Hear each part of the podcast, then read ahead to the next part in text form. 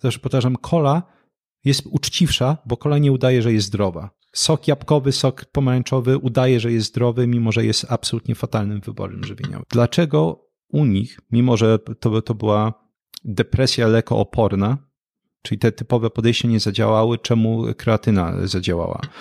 Mm, zmiana dzieje się e, poprzez z dwóch powodów, czy poprzez dwa mechanizmy: inspiracja albo desperacja. Na przykład, dlaczego, dlaczego wiele osób ma stany lękowe albo kłopoty psychiczne po spożyciu większej ilości alkoholu?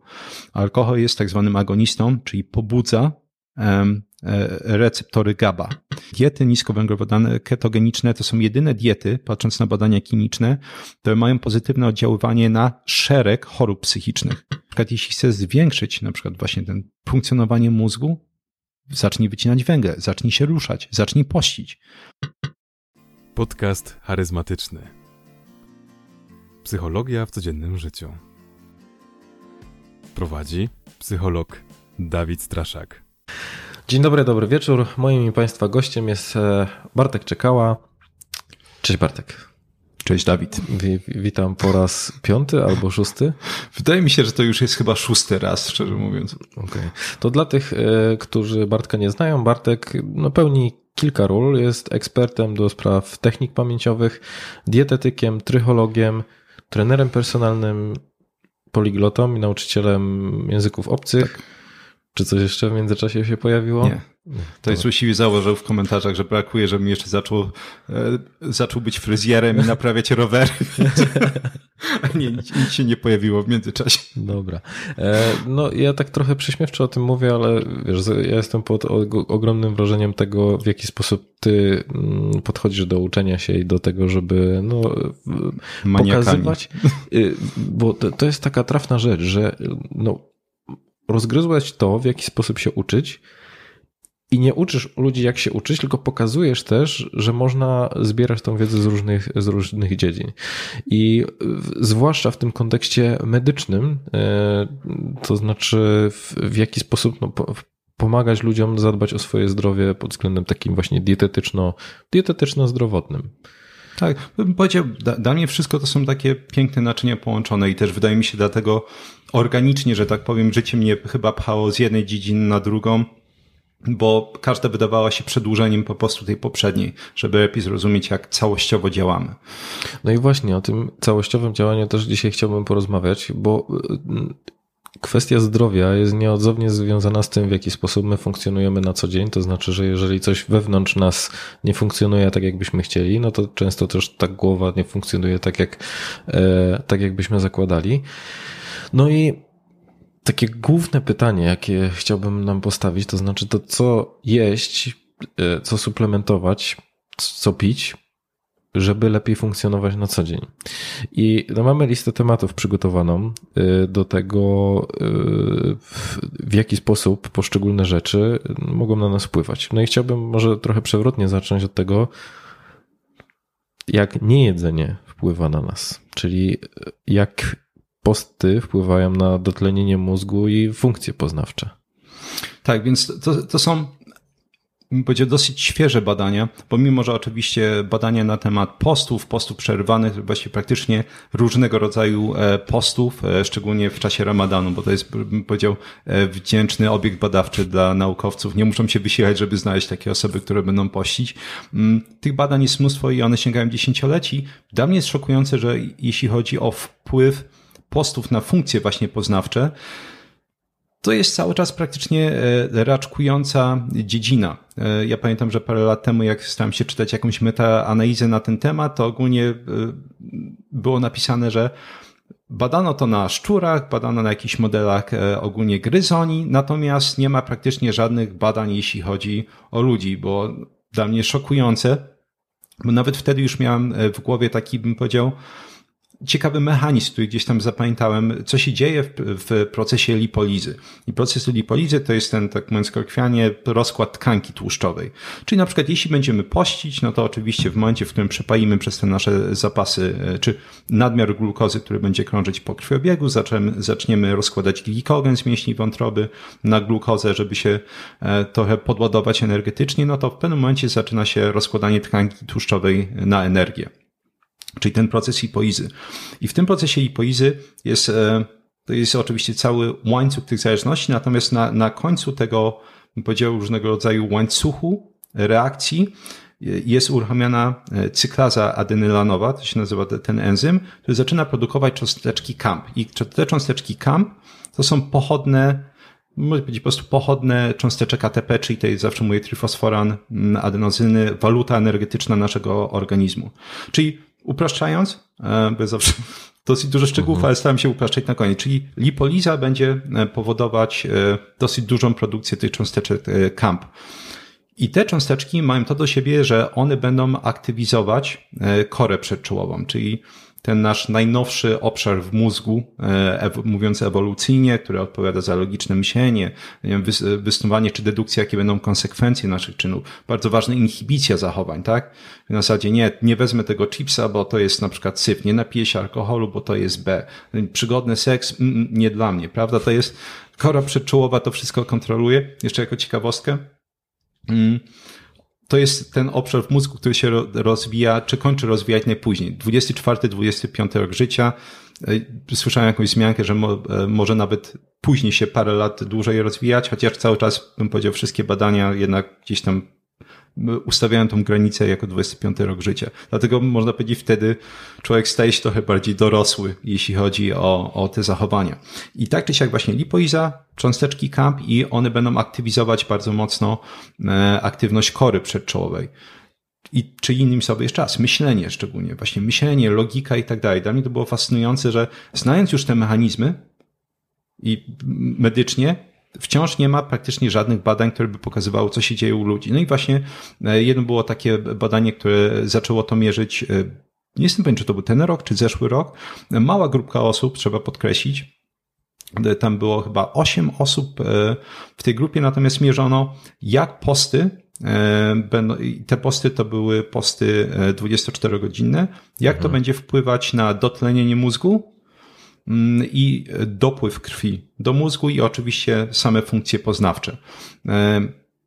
I okazało się, że po pierwsze, jest zwiększona, znacznie zwiększona y, ilość hemoglobiny podczas postów. To jest nic nowego. Jakby podczas, y, jeśli ktoś ma kłopot z hemoglobiną, to jest właśnie ciekawostka, że teoretycznie bez żadnego, nie wiem, suplementacji żelazem i tak dalej, same posty są w stanie podbić tą ilość hemoglobiny. Ciekawe.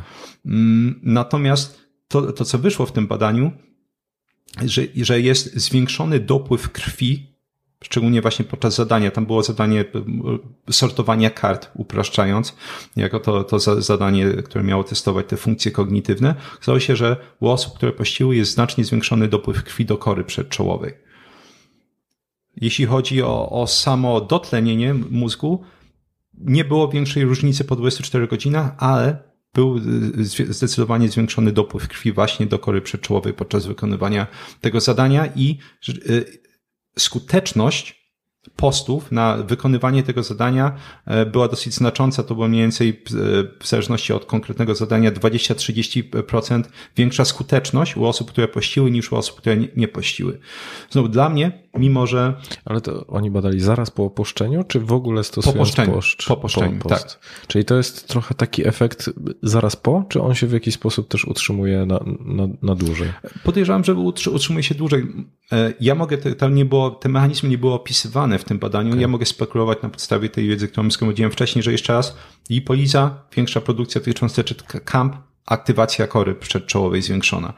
Mm, więc jestem pewien, że jeśli mówilibyśmy na przykład o posinie dwu, trzydniowym, niewykluczone nawet, bo to ten proces hipoizy będzie się nasilać oczywiście, e, im mniejszy dostęp do glukozy, oczywiście my będziemy produkować własną glukozę podczas dłuższych postów, ale też im mniejsza dostępność tej glukozy, jeśli przepalimy glikogen i tak dalej, to większy będzie proces, czy bardziej nasilony proces hipoizy. Więc jeśli miałbym spekulować, podejrzewam, że tak, przy dwóch, trzech dniach może nawet efekty byłyby lepsze, natomiast oczywiście gdzieś zawsze jest ten e, efekt zmniejszonych benefitów, im dłużej coś się robi i tutaj no podejrzewam, jeśli te posty byłyby naprawdę długie, no to jednak e, jednak podejrzewam, że kognitywnie by to zaczęło wpływać negatywnie, więc jeśli już mówimy o tym pozytywnym wpływie, raczej mówimy o prawdopodobnie maksymalnie paru dniach, może tygodniu, potem, potem raczej ze względu na brak składników odżywczych niewykluczone, że, że miałoby to negatywne. Ponownie spekulacja też zależy od ilości tkanki tłuszczowej. Gdzieś tam opisywałem w swoich filmikach, że jeśli ktoś już jest szczupły, na przykład, no to tak, posty to jest chyba jedyny przypadek, gdzie posty mogą być kłopotliwe, no bo jeśli nie ma dużo tej tkanki tłuszczowej i zaczniemy ją przepalać, no to może jednak e, ten efekt postów na organizm być negatywny. W Czyli... większości przypadków jednak ludzie mają wystarczająco tej tkanki, żeby spokojnie wiele dni pościć bez no żadnych tak, problemów. Najprawdopodobniej jak nie jesteś kulturystą przed zawodami albo właśnie tak. bardzo chudą osobą, to to ty, poziom tej tkanki jest odpowiedni. Czyli, żebym, ja spróbuję tak uprościć, czyli sposób, y, w jaki jest wykorzystywana tkanka tłuszczowa w trakcie postów powoduje y, w takim dużym uproszczeniu, że my jesteśmy bystrzejsi. Tak. Okej. Okay.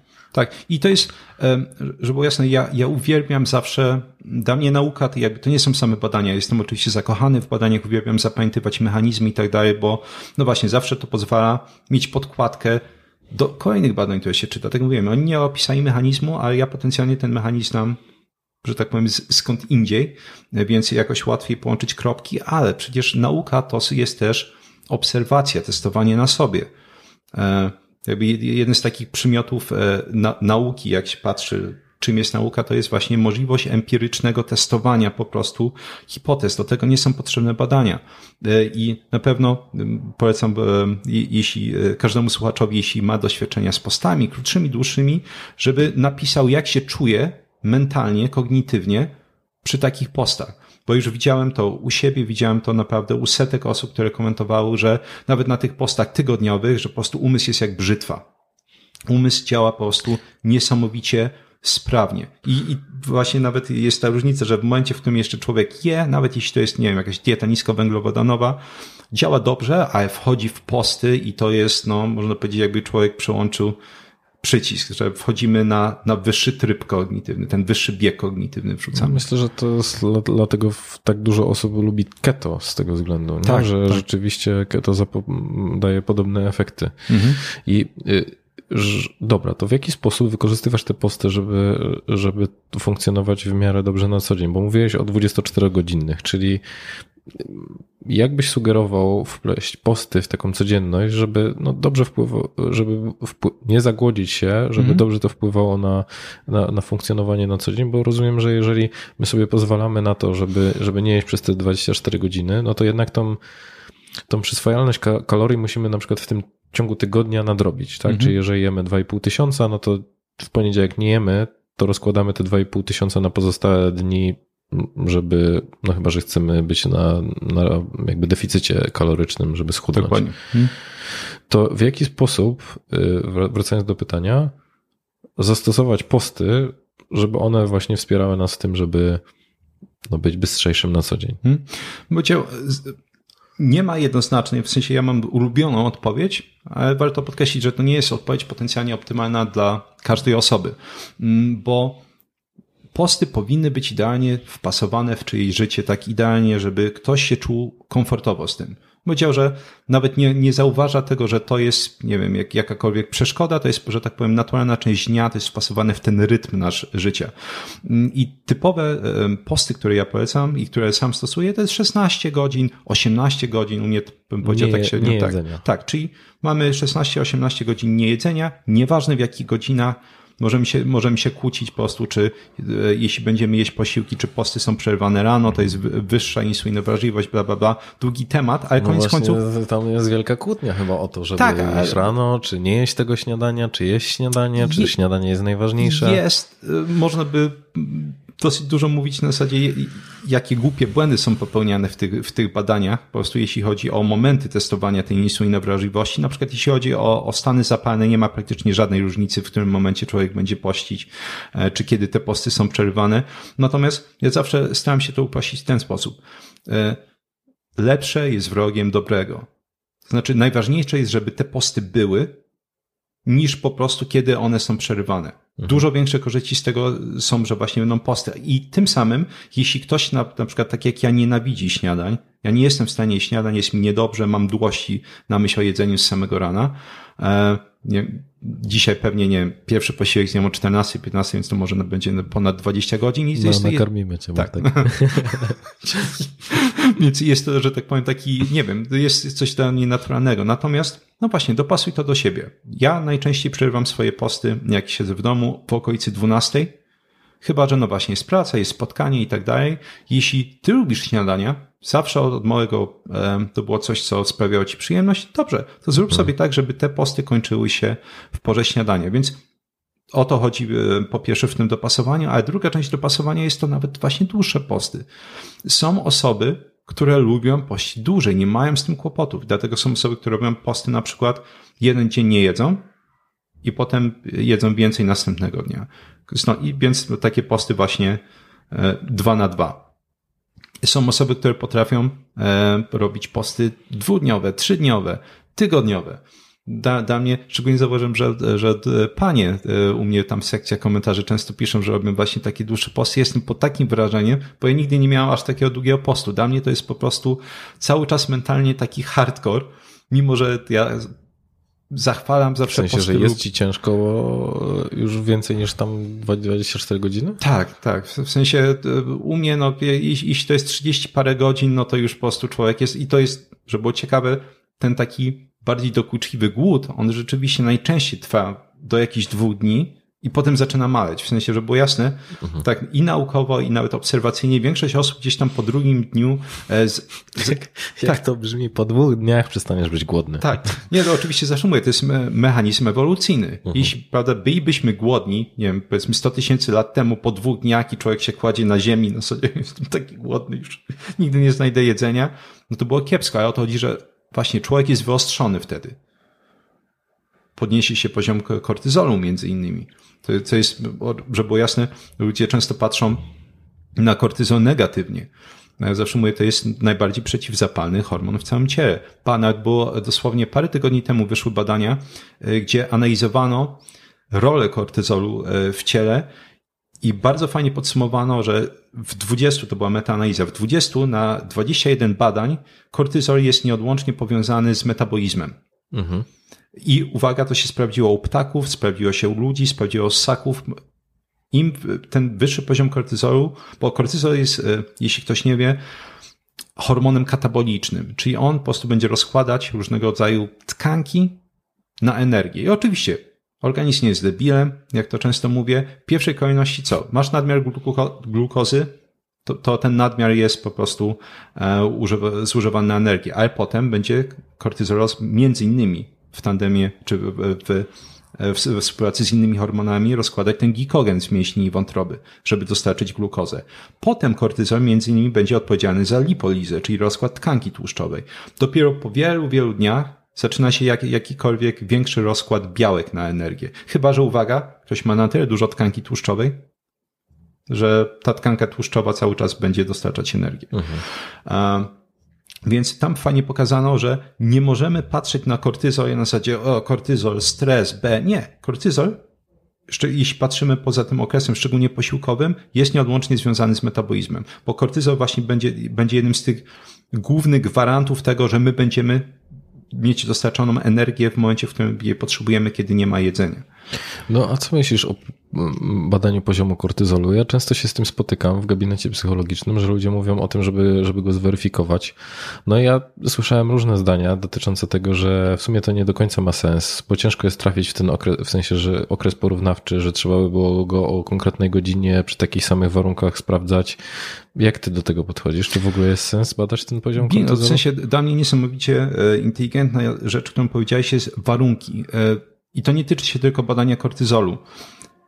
Często po prostu ludzie robią badanie rano i warunki tak naprawdę tych ostatnich dni będą się różnić od badania do badania, co będzie miało bezpośrednie przełożenie właśnie na zmienną, która, która jest testowana, która jest mierzona. Więc kortyzol, no tak, jest, hormony mają to ogólnie do siebie, że one mają rytm dobowy.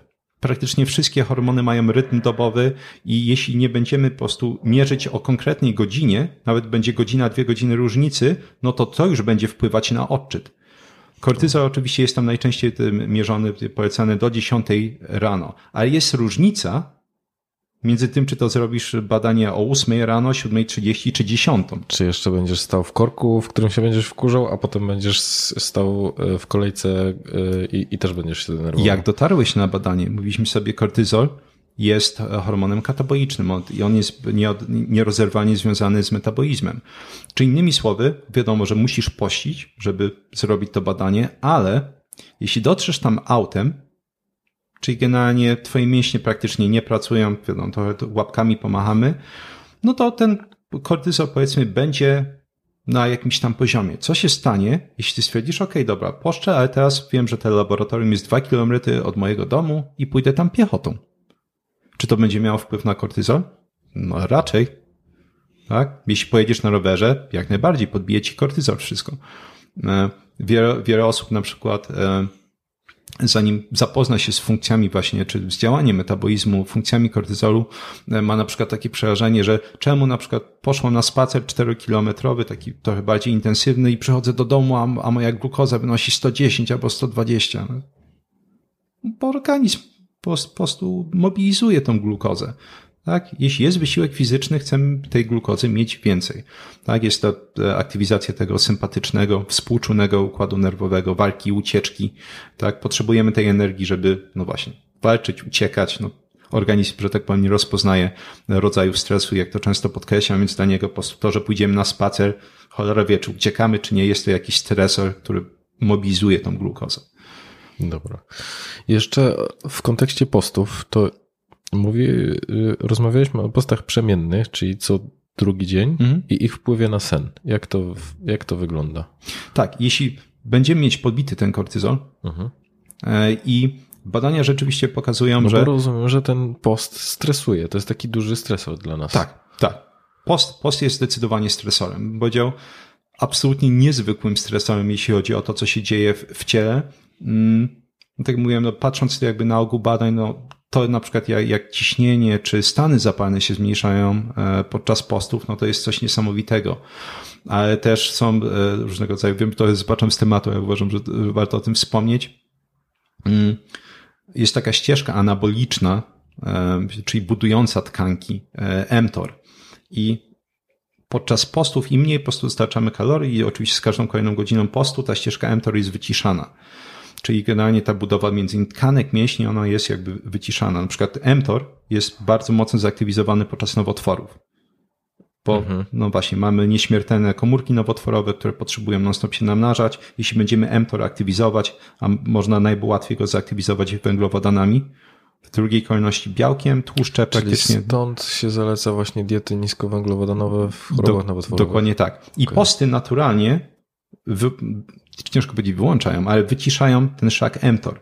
Ale to, co jeszcze można powiedzieć, oczywiście to są całe łańcuchy e, często tych zależności. To, co wycisza mTOR, to jest zwiększona aktywność takiego, to się nazywa sensor um, składników odżywczych, między innymi AMPK. I co ciekawe, kiedy AMPK jest właśnie podkręcony, jest zwiększony jego poziom, mTOR jest wyciszany, a jeśli AMPK jest na wyższym poziomie, to jest zwiększona biogeneza mitochondriów, czyli jest zwiększona produkcja mitochondriów. Co jest po prostu niesamowicie ważne, jeśli chodzi o funkcjonowanie no, dokładnie całego ciała. Więc jakby to jest taka dodatkowa korzyść. Więc ja zawsze przestrzegam, jeśli słyszę dietetyka albo lekarza na zasadzie posty są B, bo jest kortyzol zwiększony, to jest na zasadzie mhm. gdzie widzimy, że te posty są B, co mniejsze stany zapalne, prawda?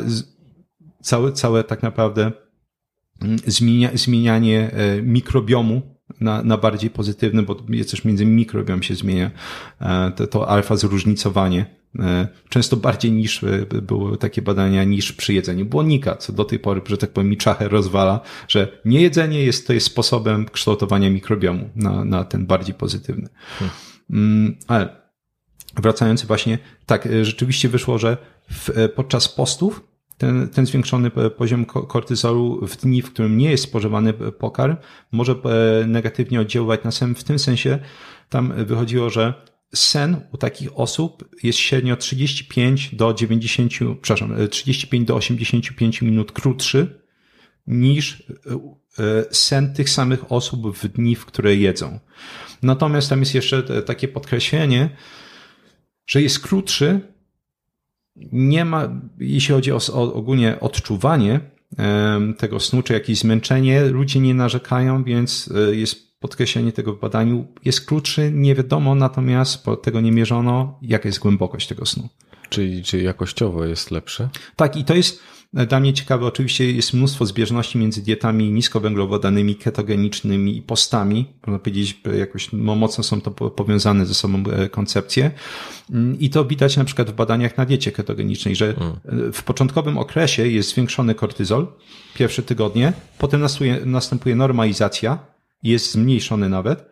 Mm, Natomiast, e, no właśnie, organizm, można powiedzieć, się do tego przyzwyczaja, ale też e, jeśli chodzi o badania dotyczące snu na diecie keto, wychodzi, że osoby na dietach keto mogą spać krócej, natomiast sen jest głębszy. Więc wychodzi na to, że jest coś za coś, że tak, śpisz krócej, sen jest natomiast sam w sobie głębszy, więc koniec końców ludzie nie będą odczuwać różnicy. Znaczy coś za coś, no to chyba są benefity. Krócej śpisz i on jest bardziej regeneracyjny. Tak, w sensie oczywiście nie mówię w to w negatywnym Okej. sensie. W zasadzie jedna rzecz jest skróca, druga wydłuża. Um, natomiast, natomiast e, ja zawsze podkreślam, medycyna operuje prawdopodobieństwem. Nie zakładałbym się, że absolutnie każda osoba to czuje w ten sposób. E, Nie, nie bez powodu są te różnego rodzaju anegdoty medyczne, że ktoś powie, że na przykład próbował i u niego było, działało to inaczej. Ale, że tak powiem, mówiąc ogólnie, takie byłyby te mechanizmy. To badanie odnosiło się do postów co drugi dzień i to 24-godzinnych, czy w, też w takim ujęciu 16-8? Znaczy, w sensie te, te posty em, 24 godziny to nie były takie posty, posty w tym sensie, że oni nie jedli, to była zmniejszona kaloryka. E, Tam na te, w te dni postne oni jedli 20% e, kalorii, które jedli w dni niepostne. 20%. Tak. E, Okej. Co bym Czyli powiedział. tam 500 na przykład Tak. kilokalorii. Co, co, jest, e, co jest ciekawe, więc żeby było jasne, nie patrzeć na to stricte w ten sposób, że no właśnie oni nie jedli. To jest, dla mnie to jest w ogóle ciekawa koncepcja właśnie, że no, jedzenia czegokolwiek w te dni postne, no bo to- już nie są do końca dni postne, po- bo no właśnie, jednak dostarczanie tego jedzenia często będzie powodować to, że człowiek odczuwa zwiększone łaknienie versus niedostarczanie tego e, pokarmu. Dlatego jest- dla mnie na przykład fascynujące te porównania iż, e, zmniejszonej kaloryki, czyli te typowe, na przykład słyszę, o posty i tak dalej, debilizm, bo możemy zmniejszyć ilość kalorii. Wszyscy kojarzymy efekt jojo. Zmniejszenie kalorii regularne będzie powodować spowolnienie metabolizmu. Posty, co ciekawe, albo nie działają w żaden sposób na metabolizm, więc go nie zmieniają. To jest olbrzymia przewaga, nie licząc jeszcze oczywiście takich rzeczy, jak tak jak mówiłem, zwiększona aktywność tego AMPK, zwiększona między innymi biogeneza mitochondriów, ale dłuższe posty, co ciekawe, zwiększają metabolizm. I teraz sobie możemy to łączyć. Ja tylko uwielbiam te rzeczy zapamiętywać, bo w pewnym momencie to się tak zaczyna łączyć. To, co napisano w jednym badaniu, nawet jeśli nie wspomniano o, o innym badaniu, no to masz zawartość tego badania w głowie i możesz sobie łączyć te rzeczy. Więc dłuższe posty są w stanie zwiększyć metabolizm i teraz właśnie patrzymy to, co mówiliśmy na początku. Kortyzol jest nierozerwalnie związany z poziomem metabolizmu. Dlatego właśnie ten zwiększony kortyzol gwarantuje zwiększenie metabolizmu, więc posty w żaden sposób nie da się tego przyrównać do ograniczenia kalorycznego. Ograniczenie kaloryczne, bym powiedział, nie dość, że ciężej to bardzo często utrzymać, bo dajesz sobie jedzenie, to jest na zasadzie tak, nie wiem, to jakbyś poszedł na imprezę i chciał się napić, ktoś by ci do naparska 15 ml na whisky na zasadzie i baw się cały wieczór. To jest... Prawda? To już lepiej w ogóle niczego nie dostać. I, i tak działa to ograniczenie kaloryczne, że właśnie będzie spowalniać metabolizm, natomiast poszczanienie. Nie możemy tych rzeczy e, przyrównywać do siebie. No to teraz zrozumiemy, dlaczego mama mi mówiła, że y, y, jak mówiłem wieczorem, że jestem głodny, to ona mówiła, to idź spać. Tak, kiedyś widziałem, widziałem takiego e, mema, bo na zasadzie e, był jakiś wątek na forum, że ej, jaki był wasz ulubiony posiłek, kie- kiedy byliście na przykład biednymi studentami? Ktoś napisał sen. Także coś, coś w tym było. Coś w tym jest. Kreatyna. Jeden z y, chyba najlepiej przebadanych suplementów. I zawsze kreatyna kojarzyła mi się z ludźmi, którzy ćwiczą na siłowni, jak ze sportami siłowymi. A... Więcej koksu. Dokładnie, tak, więcej tak. koksu, a okazuje się, bo też rozmawiałem o tym z, z Mateuszem Ostręgą, że no, ma ogromny wpływ na nasze zdrowie psychiczne. E, mówiłeś o badaniu, w którym sprawdzano wpływ kreatyny u nastolatków płci żeńskiej ze znacznymi zaburzeniami depresyjnymi opornymi na leki przeciwdepresyjne z grupy tak. SSRI. Tak.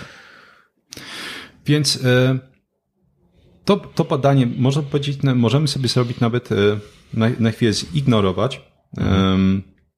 podawanie e, kreatyny tym osobom i zacząć od tego, jakie rzeczy będą wpływać na depresję, bo ogólnie teraz bym powiedział, jedno z takich najbardziej ekscytujących jakichś nowych dziedzin czy obszarów e, badawczych, jeśli chodzi o, o medycynę dla mnie, to jest to, jak dieta będzie wpływać na choroby psychiczne e, różnego rodzaju zaburzenia nastroju.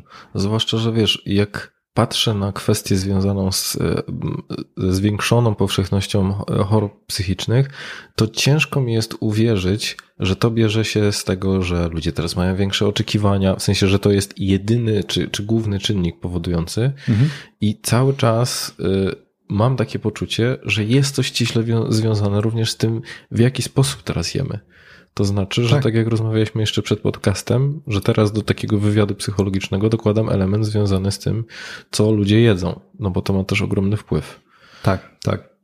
Tak, właśnie, właśnie Dawid wspominał, że jakby u siebie w gabinecie zaczyna wprowadzać tak, tak delikatnie e, pytania dotyczące diety, żeby właśnie zobaczyć, jak to jest połączone i uważam, że bardzo słusznie dla mnie to jest prawdopodobnie jakaś mm, przyszłość tego, jak, jak po, powinny działać takie e, gabinety, znaczy jakaś taka podstawowa wiedza na temat tego, jak dieta będzie e, kształtować e, psychikę, nastrój, jest absolutnie niezbędna. I co ciekawe, praktycznie wszystkie czy może nie wszystkie, ale duża część chorób różnego rodzaju neurodegeneracyjnych, chorób psychicznych, czy nieważne, czy to jest Parkinson, Alzheimer, dwubiegunówka, zaburzenia depresyjne, jakieś stany lękowe, mm, schizofrenia, mają wspólną bazę kłopotów. Jeden, jeden z tych kłopotów będzie polegać na tym, że praca mitochondriów jest upośledzona. Jeśli, ponieważ mitochondria, to wszyscy kojarzą, tak, te, te no, powerhouse of vessel, jak to się mówi, tak, po prostu nasze małe elektrownie, które produkują energię. Jeśli praca mitochondriów jest zaburzona, będziemy mniej produkować tych cząsteczek ATP, trifosforanu, adenozyny, o którym mówiliśmy. Więc wtedy całe ciało funkcjonuje gorzej, ale szczególnie takim organem, który jest bardzo czuły na to, czy, te, czy energia jest produkowana na odpowiednim poziomie, jest mózg. I tam zaburzenie pracy mitochondriów i ta zmniejszona produkcja tej naszej waluty energetycznej ATP bardzo mocno odbija się właśnie na tym, jaki jest przesył między innymi neurotransmiterów. I właśnie, tak mówiliśmy sobie, te, te różnego rodzaju choroby neurodegeneracyjne, mówiąc ogólnie, duża część chorób psychicznych mają to do siebie, że jest zmniejszona produkcja ATP poprzez uposiedzenie pracy mitochondriów, zwiększony stres oksydacyjny, zwiększona śmierć neuronów. Do tego sobie, jak to się z dietą wiąże, e, potem sobie wrócimy i bardziej szczegółowo można to opisać. Natomiast jeśli wiemy, mówiąc ogólnie, że zmniejszona produkcja energii w mózgu będzie w stanie negatywnie oddziaływać na psychikę, to teraz możemy właśnie przejść do badania i zrozumieć, dlaczego właśnie e, suplementacja kretyną pozytywnie się odbiła. Ponieważ ta fosforokreatyna, czy fosforant kreatyny, to jest jakby dwie, dwie nazwy tego samego. E, ten fosforant kreatyny oczywiście będzie powstawać w momencie, w którym będziemy dostarczać kreatyny w ciele, czy to przede wszystkim e, w takich normalnych dietach większej ilości mięsa, albo suplementy. Fosforant kreatyny będzie używany do wyzwalania energii. W sensie on będzie używany e, na dwóch etapach, można powiedzieć, zarządzania energią w mózgu. Pierwszy to jest jakby etap mm, magazynowania energii, Czyli jeśli mamy te cząsteczki e, ATP, tam mówiliśmy, że jest trifosfora. Jeśli na przykład tych cząsteczek energii mm, jest więcej, to ten fosforan jest właśnie wrzucany do kreatyny. Jest taki enzym kinaza kreatynowa i on tworzy właśnie fosforan kreatyny. I to jest, można powiedzieć, taki nasz enzym energetyczny, czy można powiedzieć taki trochę zawór, który potem możemy odkręcić, jeśli chcemy energię. I rzeczywiście fosforan kreatyny potem w połączeniu z taką cząsteczką ADP, czyli, czyli difosforan e, adenozyny, jak się połączy, wyzwala energię, czyli znowu wracamy do cząsteczek ATP. Czyli ADP plus fosforan kreatyny produkuje ATP. E, I, no właśnie, dlaczego u nich, mimo że to, to była depresja lekooporna, czyli te typowe podejście nie zadziałały, czemu kreatyna zadziałała?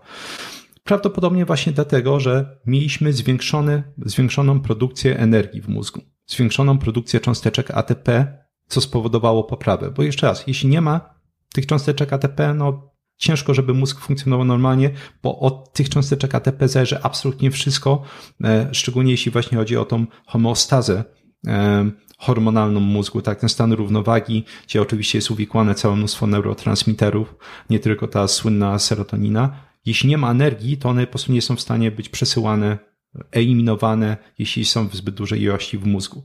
Więc to jest prawdopodobnie to, co rozwiązało kłopot. Zwiększona produkcja energii. W momencie, w którym ta produkcja była wcześniej upośledzona, bo jeszcze raz, to jest jest mnóstwo już badań, które pokazują stany depresyjne równa się między innymi zwiększony stres oksydacyjny, upośledzona produ produkcja energii w mitochondriach, czy upośledzona praca mitochondriów. No dobra, a jak kreatyna ma się do stanów zapalnych? Bo jest też ta teoria dotycząca tego, że depresja równa się po prostu stan zapalny, no nazwijmy to tak ogólnie mózgu. Czy... Tak, to jest, w sensie, żeby było jasne, te wszystkie rzeczy, o których mówiliśmy, śmierć neuronów, upośledzona praca mitochondriów, stany zapalne, to jest wszystko ze sobą powiązane. Okay. Jedna rzecz potrafi powodować drugą. Jak najbardziej. Mm, możemy sobie, możemy sobie dać e, tych przykładów jest dużo, ale weźmiemy sobie takie, powiedzmy, proste przykłady. Mm, więc możemy zacząć e, od opisania, tak jak bym powiedział, najbardziej rozpowszechnionego mm, neurotransmiteru w całym ciele, czy w całym ciele, w mózgu przede wszystkim, glutaminia. On jest, szacuje się, że to jest 90% po prostu całej tej aktywności, jeśli chodzi o neurotransmitery w mózgu, za to jest odpowiedzialny e, glutaminia. I to jest jakby pierwszy element układanki, oczywiście w tym opisie mechanizmu, który przedstawię, bo tych mechanizmów jest, jest mnóstwo. Więc mamy glutaminian. Teraz mamy też e, enteryczny układ nerwowy. I enteryczny układ nerwowy to jest ten e, układ, który łączy jelita z mózgiem. Mhm. Czyli generalnie sygnały z jelit prawda, będą przekazywane e, do mózgu. I w momencie, w którym na przykład pojawiają się jakieś stany zapalne, między innymi w jelitach, E, będziemy mieć zwiększoną e, produkcję różnego rodzaju molekuł prozapalnych. Będzie na przykład e, czynnik martwicy no, nowotworów alfa, TNF alfa, interleukina 1 beta, interleukina 6, interleukina 33 i choćby przez ten układ enteryczny te, inter, te interleukiny, te TNF alfa i tak dalej będą wysyłać sygnał do mózgu, żeby zwiększył produkcję glutaminianu wydzielanie glutaminianu. Glutaminian w większej ilości jest toksyczny. Jest cholernie toksyczny dla mózgu. No jakby ten efekt glutaminianu na między innymi śmierć neuronalną, upośledzenie pracy mitochondriów, on się nazywa ekscytotoksyczność po polsku, co po polsku brzmi to dziwnie, bo po, po angielsku to jest e, excitotoxicity. Od excite właśnie, że jest jakby takie nadmierna ekscytacja tych neuronów, mhm. pobudzenie. Po, po polsku to ekscyto brzmi po prostu dziwnie, więc to warto wspomnieć. I właśnie to, to ekscyto, excito e, od pobudzenia jest tam nie bez powodu, ponieważ glutaminian w większej ilości pobudza. Większej ilości glutaminianu zawsze będą działać tak, że jest po prostu znaczące pobudzenie e, organizmu. Będzie powodować między innymi stany lękowe. Możemy sobie, znowu zrobię mały taki e, off-topic, na przykład dlaczego, dlaczego wiele osób ma stany lękowe albo kłopoty psychiczne po spożyciu większej ilości alkoholu. Alkohol jest tak zwanym agonistą, czyli pobudza e, receptory GABA. I ten hormon GABA, czy... Po spożyciu? Tak. W sensie tak. zaraz po spożyciu, czy dzień po? Nie, po, po spożyciu. Okej. Okay. Czyli e, pijemy sobie GABA, jest ten hormonem odprężającym. Mhm. Tak? On daje to uczucie takiego odprężenia, miorelaksacyjne, rozluźnia mięśnie. Wszyscy to kojarzymy. Lampka po prostu czegoś mocniejszego i nagle człowiek, jak był zestresowany, prawda, cały spięty, to nagle może rumieńce się pojawią, bo naczynia krwionośne się rozszerzają. Tak można powiedzieć, wszystko się rozpływa. Naczynia krwionośne są mniej spięte, tak mięśnie się rozluźniają. I to jest działanie hormonu GABA. Tak? więc można powiedzieć mocno uspokajające. E, oczywiście też jest wiele roślin, które są agonistami GABA, czyli na przykład wszystkie rumianek, na przykład ma związek, gdzie się apigeninę nazywa, który jest e, agonistą GABA. Waleriana, sławna, prawda, jeśli chodzi o uspokajanie. Tam jest na przykład muskimol, e, taki związek, który jest agonistą GABA. Więc generalnie można powiedzieć, to, to pobudzanie tych receptorów GABA rozluźnia, tylko alkohol to robi, robi z mocą tysiąca bomb atomowych. I dlatego tak szybko rozluźnia. Wiadomo, że ciężko porównać rozluźnienie, które daje wypicie, nie wiem, herbaty z walerianą do tego, że ktoś wypije pięćdziesiątkę. Natomiast zemsta alkoholu przychodzi mi, oczywiście w wielu postaciach, ale przychodzi, jeśli chodzi o glutaminię następnego dnia. Ponieważ w momencie, w którym bardzo będziemy pobudzać te receptory GABA, jest to rozluźnienie i tak dalej, glutaminian jest na bardzo obniżonym poziomie.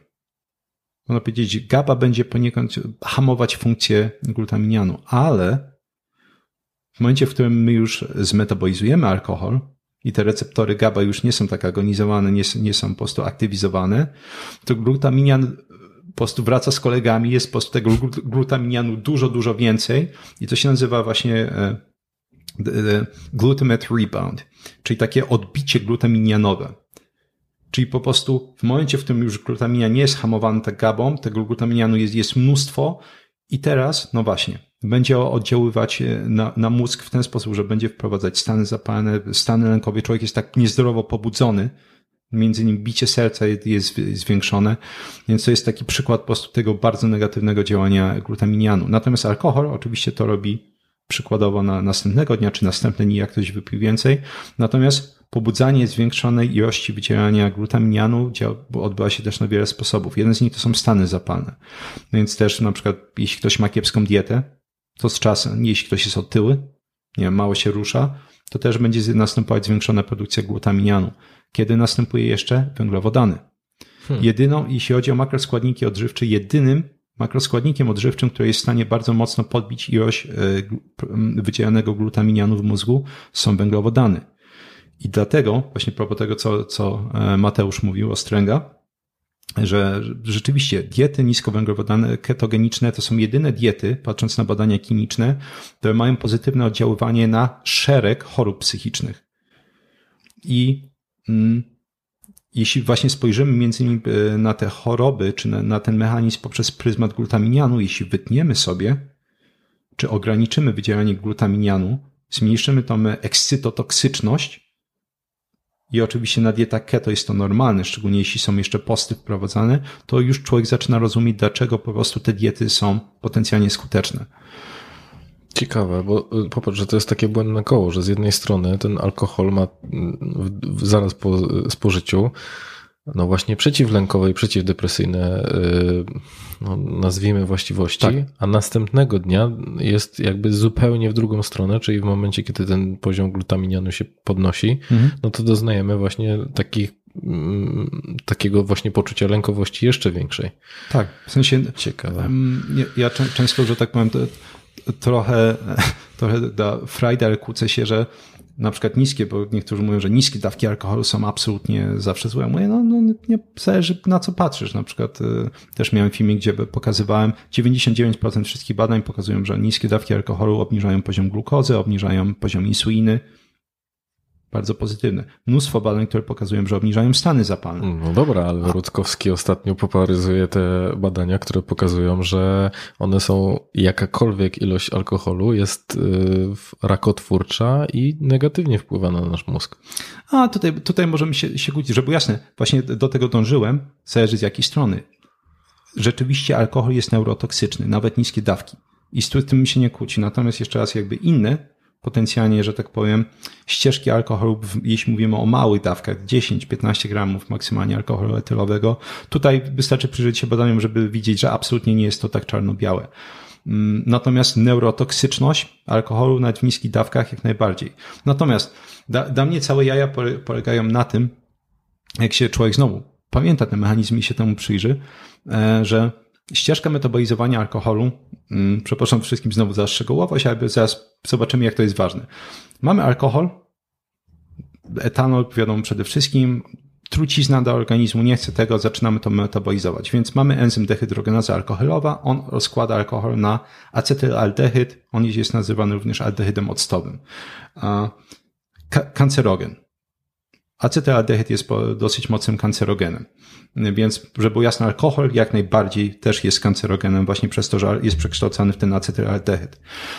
Ciało nie lubi mieć kancerogenu. Mamy, to jest ciekawe, mamy wykształconą ścieżkę metabolizowania tego acetylaldehydu. Mamy teraz dehydrogenazę aldehydową, która rozkłada e, ten acetylaldehyd na octan i dwutlenek węgla. Octan to jest jeden z takich krótkołańcuchowych kwasów tłuszczowych. On jest produkowany normalnie przez mikrobiotę. E, że tak powiem, jest to coś zupełnie naturalnego. To jest tak, można powiedzieć, taka kropelka tłuszczu. Dlatego też, ponieważ to jest kropelka tłuszczu, mamy alkoholowe stłuszczenie wątroby.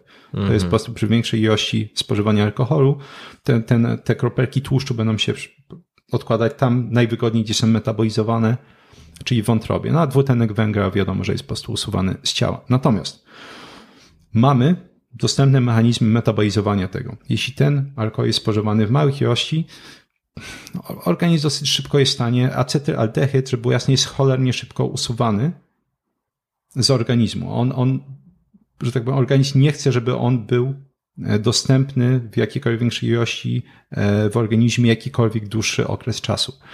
Natomiast e, acetylaldehyd, to jest ciekawe, on nie jest tylko i wyłącznie produkowany jako metabolit alkoholu. On na przykład znajduje się naturalnie w owocach. To, to wydaje mi się, że dla wielu osób to, co będę mówić, może być dosyć nowe, żeby było jasne, dużo mniejszej ilości, dużo mniejszej ilości niż to, co powstaje z metabolizowania alkoholu, nawet taki mały dawek. Mają na przykład truskawki, jabłka, zawierają acetylaldehyd, będzie w produktach wypiekanych się znajdować. Czyli w momencie, w którym będziemy mieć e, się nazywa reakcja Maillarda, kiedy my po prostu mamy e, białka, czyli na przykład mamy jakiś tam, pieczemy sobie chlebek, jest zbrązowienie wtedy, tej skórki chleba, tam też między innymi acetylaldehyd jest wytwarzany. Znowu niskiej ilości. Ale żeby było jasne, to się zaczyna po prostu zbiera się. Kumulować. Natomiast no. największej ilości z naturalnych produktów acetylaldehydu, jeszcze raz e, aldehyd octowy, to się też nazywa, są w kiszonkach. I tam, jeśli ktoś by zjadł 100 na przykład gramów kiszonek e, i wypiłby 10 gramów alkoholu etylowego, te ilości zaczynają być porównywalne tego acetylaldehydu.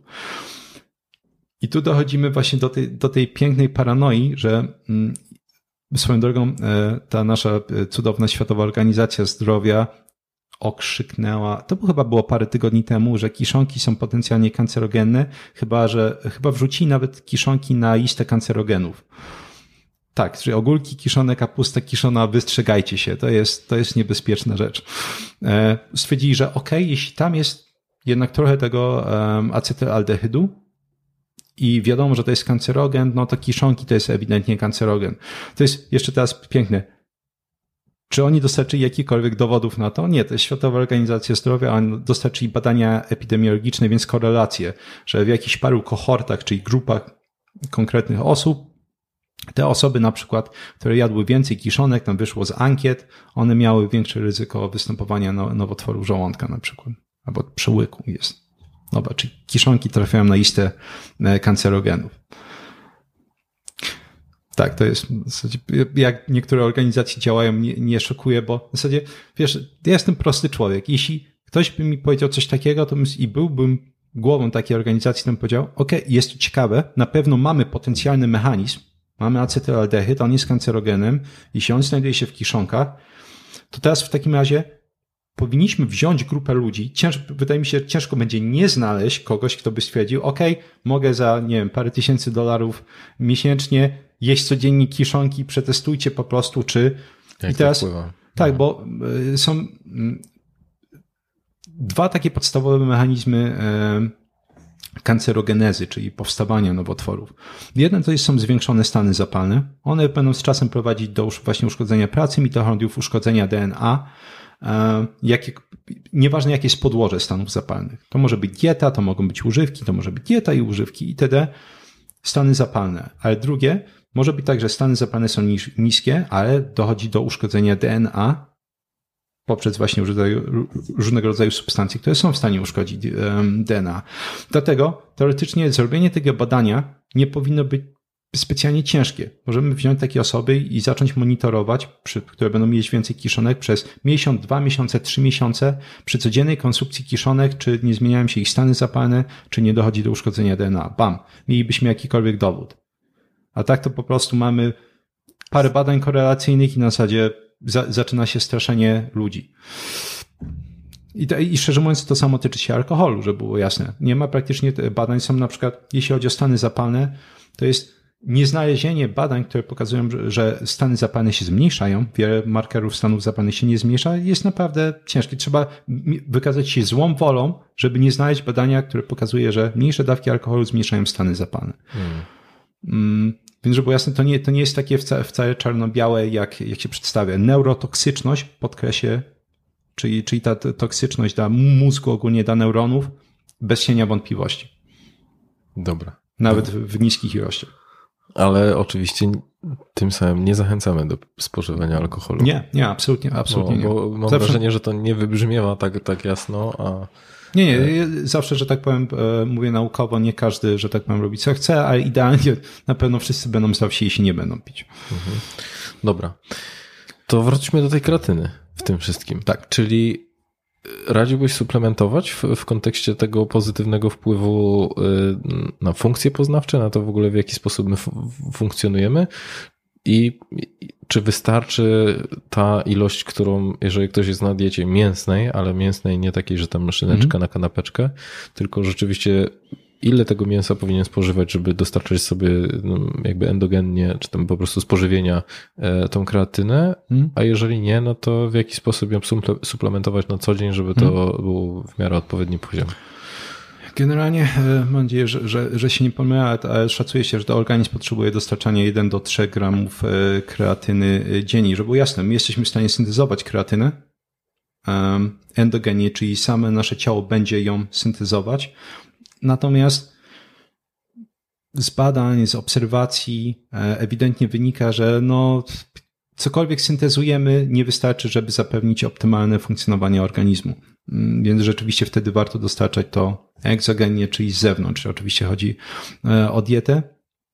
I generalnie, no oczywiście mięso. No, mięso, mięso jest bardzo bogatym źródłem kreatyny, e, szczególnie śledzie. No, cały czas rozwija. Śledzie są E, jednym z, naj, z najbogatszych źródeł kreatyny. Przybijają między innymi czerwone mięso. Co ogólnie jakiekolwiek mięso będzie w taki, no, tam ciężko zaakceptować dietę, nawet jeśli ktoś nie jest na keto, oczywiście już pomijam takie przypadki jak carnivore, jeśli ktoś je mniej po prostu niż 100 gramów mięsa dziennie, ciężko mi takie diety zaakceptować.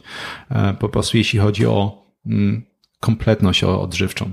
Czyli w takim przypadku diet wegańskich, wegetariańskich albo niskiej ilości mięsa, no to suplementacja. Tak, wtedy, wtedy, wtedy, wtedy z miejsca bym suplementował. Żeby było jasne, to jest, nie trzeba daleko sięgać, żeby zobaczyć po prostu e, kłopoty psychiczne, że, że nikt się nie obrazi. Mi chodzi po prostu o przedstawianie nauki. Mhm można patrzeć anegdotycznie. Ile osób po prostu na tych dietach ma różnego rodzaju e, kłopoty z nastrojem, choroby psychiczne. Można w sensie na dietach wegetariańskich? Tak, wegańskie, szczególnie wegańskie. Można zobaczyć na badania. W sensie tych badań, które pokazują, że osoby na, na, na tych dietach mają, no, jak dużo częściej występują u nich stany lękowe, e, zaburzenia nastroju, jakieś stany depresyjne, dużo, dużo częściej niż w reszcie populacji. Bo rozumiem, że kreatyna plus niedobór witaminy B12 tutaj pewnie ma największy wpływ. B12, szczerze mówiąc, ta, ta wiedza na temat niedoboru B12 jest tak rozpowszechniona, że wydaje mi się, że ciężko będzie znaleźć osobę, która jest na takich dietach i nie suplementuje witaminy B12, więc e, tutaj raczej bym nie patrzył w stany witaminy B12, ale no jest mnóstwo świetnych e, dowodów, które pokazują, że niski poziom cholesterolu będzie e, bardzo mocno skorelowany z e, kłopotami psychicznymi. I, I mówię to bardzo, bardzo szeroko. No to mogą być na przykład kłopoty z agresją, niekontrolowaniem emocji, to mogą być stany depresyjne. Tak dalej, więc e, nie, nie rzuciłbym tego w stronę tylko i wyłącznie kreatyny. Jak zawsze bym powiedział, dowolny kłopot jest sumą różnego rodzaju składowych czynników. Kreatyna, mhm. wydaje mi się, no, jest moim zdaniem, żeby jasne, to jest tylko moje zdanie, niepodważalnym e, czynnikiem, bo też mamy badania, które pokazywały, że u, e, u osób na dietach wegetariańskich i wegańskich ten poziom kreatyny w mózgu jest niższy, żeby było jasne. Więc ewidentnie, stąd między innymi mówię, że jeśli my syntezujemy kreatynę, a ją syntezujemy, to na pewno, jeśli nie dostarczamy jej z zewnątrz, to ten poziom syntezy kreatyny nie odpowiada, czy nie zapewni optymalnego funkcjonowania organizmu. Natomiast cholesterol to, że tak powiem, jest, jest jakąś tam osobną e, kwestią. Ten zły czy dobry? Zły czy dobry. I ten, i ten. Okej. Okay. E, czyli co?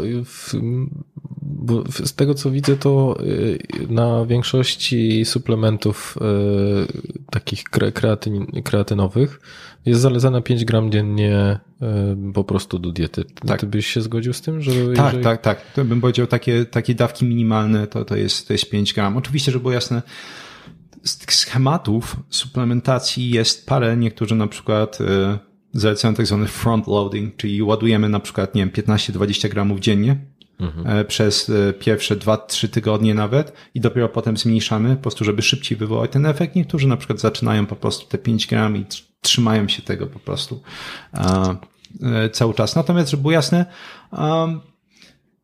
Wydaje mi się, że jeśli ktoś, ja zawsze patrzę przez pryzmat takiego mojego ulubionego podejścia dietetycznego, czyli mamy regularne posty, diety są niskowęglowodanowe, a produktami dominującymi postu w samej diecie są produkty zwierzęce i po, czy odzwierzęce.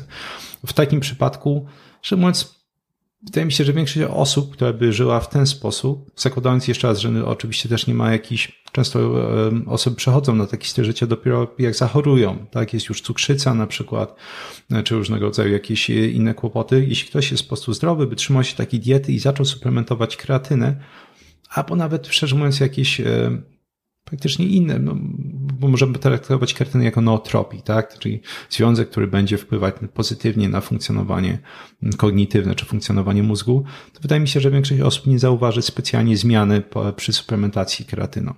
Oczywiście zawsze polecam tak zwane mini eksperymenty, tak? Można przetestować parę tygodni, zobaczyć, czy czuje się z tym lepiej. Jeśli tak, kreatyna jest rzeczywiście bardzo bezpieczna. Tak jak mówiłeś, prawdopodobnie najbardziej, najlepiej przebadany, najdokładniej przebadany e, suplement w ogóle.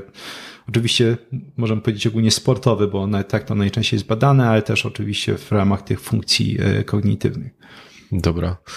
A odbijając trochę w kontekście trochę od tematu jedzenia, to mhm. mówiłeś też o oddychaniu i ćwiczeniach oddechowych jako formie poprawy nastroju, regulacji właśnie takiej emocjonalnej w jaki sposób to funkcjonuje na takim poziomie fizjologicznym. Hmm. Więc to jest e, relatywnie, można powiedzieć, e, prosty mechanizm, czy dwa te można takie mechanizmy wymienić. Praktycznie jakiekolwiek, żeby było jasne, ćwiczenia oddechowe, takie bardziej świadome oddychanie, oczywiście technik oddychania jest mnóstwo, tak? I też mogą być dopasowane w zależności od, nie wiem, czyichś potrzeb, czy, czy znowu stanów chorobowych. Mamy metodę Buteyko, mamy to oddychanie 478 na przykład, szczególnie nie wiem, e, używane jeśli chodzi o oddychanie, oddychanie skrzyniowe, e, hiperwentylację, tak? E, tej, tej lip pursing, czyli takie oddychanie z bardziej właśnie dzióbkiem. Jest, jest naprawdę dużo tych metod, ale to, co one mają wspólnego, to jest po pierwsze zwiększone dotlenienie. Jest dla mnie cały czas szokujące, jak się patrzy na badania, ale też zastanowimy się i nawet włączymy obserwację do tego, jak, jak my oddychamy, że ciało często może być niedotlenione między innymi przez nasz styl życia. W sensie, owszem, my oddychamy, będzie, ta ilość tlenu jest satysfakcjonująca, natomiast nie jest tak dobra, jak w momencie, w którym my koncentrujemy się na tym oddechu. Czemu? Po pierwsze, na przykład są fajne badania, które pokazują w momencie, w którym siedzisz, między innymi poprzez, można powiedzieć, zmięcie tej przypony, ona nie jest w stanie się wystarczająco do, do, dobrze kurczyć, e, żeby nabrać głębszy oddech. W momencie, w którym siedzimy, te oddechy są dosyć płytkie. Hmm. Jeśli jesteśmy do tego skoncentrowani, znaczy wiadomo, że siedzimy przed kąpem najczęściej albo przed komórką. Są badania między innymi właśnie nad te, tym, jak oddychają osoby, które siedzą z komórką i oddychają fatalnie. Więc w momencie, w którym sobie... Myślę, że to jeżeli długo siedzimy przed komputerem i przy komórce, no to naturalne jest to, że się tak zginamy, więc tym Tak, bardziej jeszcze zaczynamy się garbić. Na, na to- goluma po prostu. Dokładnie. No. A więc wtedy, no tak jak mówię, e, jeśli, jeśli ktoś zwróci uwagę w pewnym momencie, jak właśnie tak si- siedzi, albo może teraz nawet oglądając, siedzi, siedzimy przy komputerze i na zasadzie w jakiej pozycji to jest na zasadzie. No jak ten brzuch jest po prostu, ca- cała przepona jest po prostu ta, tam przygnieciona bebechami, człowiek jest, jest często zgarbiony. Ciężko po prostu w takiej pozycji. Jeżeli tego słuchacie, to polecam to obejrzeć na YouTubie, także zobaczycie jak, Tak. jak, jak, chociaż myślę, że wiesz, że to jest naturalne, że ludzie kiedy słyszą coś takiego, to się automatycznie prostują, Tak. że to jest ten taki odruch przynajmniej na chwilę. Tak, tak, zgadza się. Ale no właśnie, e, to oddychanie na przykład będzie, już pomijam metody oddechowe, one będzie inne, kiedy staniemy. Czemu? No, f- choćby ta przepona będzie w stanie lepiej e, funkcjonować. Także to jest ta- ta- taka ciekawostka, a ponieważ no, siedzimy dużą część dnia, tak, szczególnie to taki, bym powiedział, typowy, ale przekręty styl e, korporacyjny życia, tak, rano wstaniesz, wiadomo, chwilę się pokręcisz, siada, siadasz do śniadania, więc siedzisz sobie przy tym stole, zjesz, wsiadasz do auta, prze, przejdziesz się, może 100 metrów do tego auta, do garażu, jeśli gdzieś stoi na podjeździe, no to paręnaście, znowu siedzisz w tym aucie. Przejdziesz, wejdziesz do biura, siedzisz. Siedzisz na następne 8 godzin, 10 godzin, wsiadasz z powrotem do auta. Teraz pytanie, ile godzin tak naprawdę my spędzamy w pozycji stojącej, kiedy można wziąć jakikolwiek lepszy e, Oddech. wdech i wydech, czy oddech ogólnie. A powiem Ci, że dla mnie było zaskakujące to, jak z, zacząłem więcej jeździć autem i zobaczyłem taki drastyczny spadek ilości kroków i zresztą jestem w stanie, patrząc na ilość kroków dziennych, Mhm. s- określić, w którym dniu jeździłem autem, bo rzeczywiście to jest tak, że taki chory sposób staram się wybrać nawet miejsce parkingowe, które jest zaraz po prostu przy miejscu docelowym, gdzie myślę sobie, przecież jak jechałbym autobusem albo tramwajem, to, nie, to, to naturalnym byłoby przejść te, wiesz, 300 Tak. metrów dalej, yy, no bo nie miałbym po prostu wyjścia, to nie ja decyduję, gdzie ten Hmm. tramwaj się zatrzymuje. E, Zawsze zwracam uwagę, że no takim do, docelowym sposobem funkcjonowania e, naszego ciała, czy, czy tej naszej szalonej gąbki w głowie jest to, żeby użytkować jak, jak najmniej energii.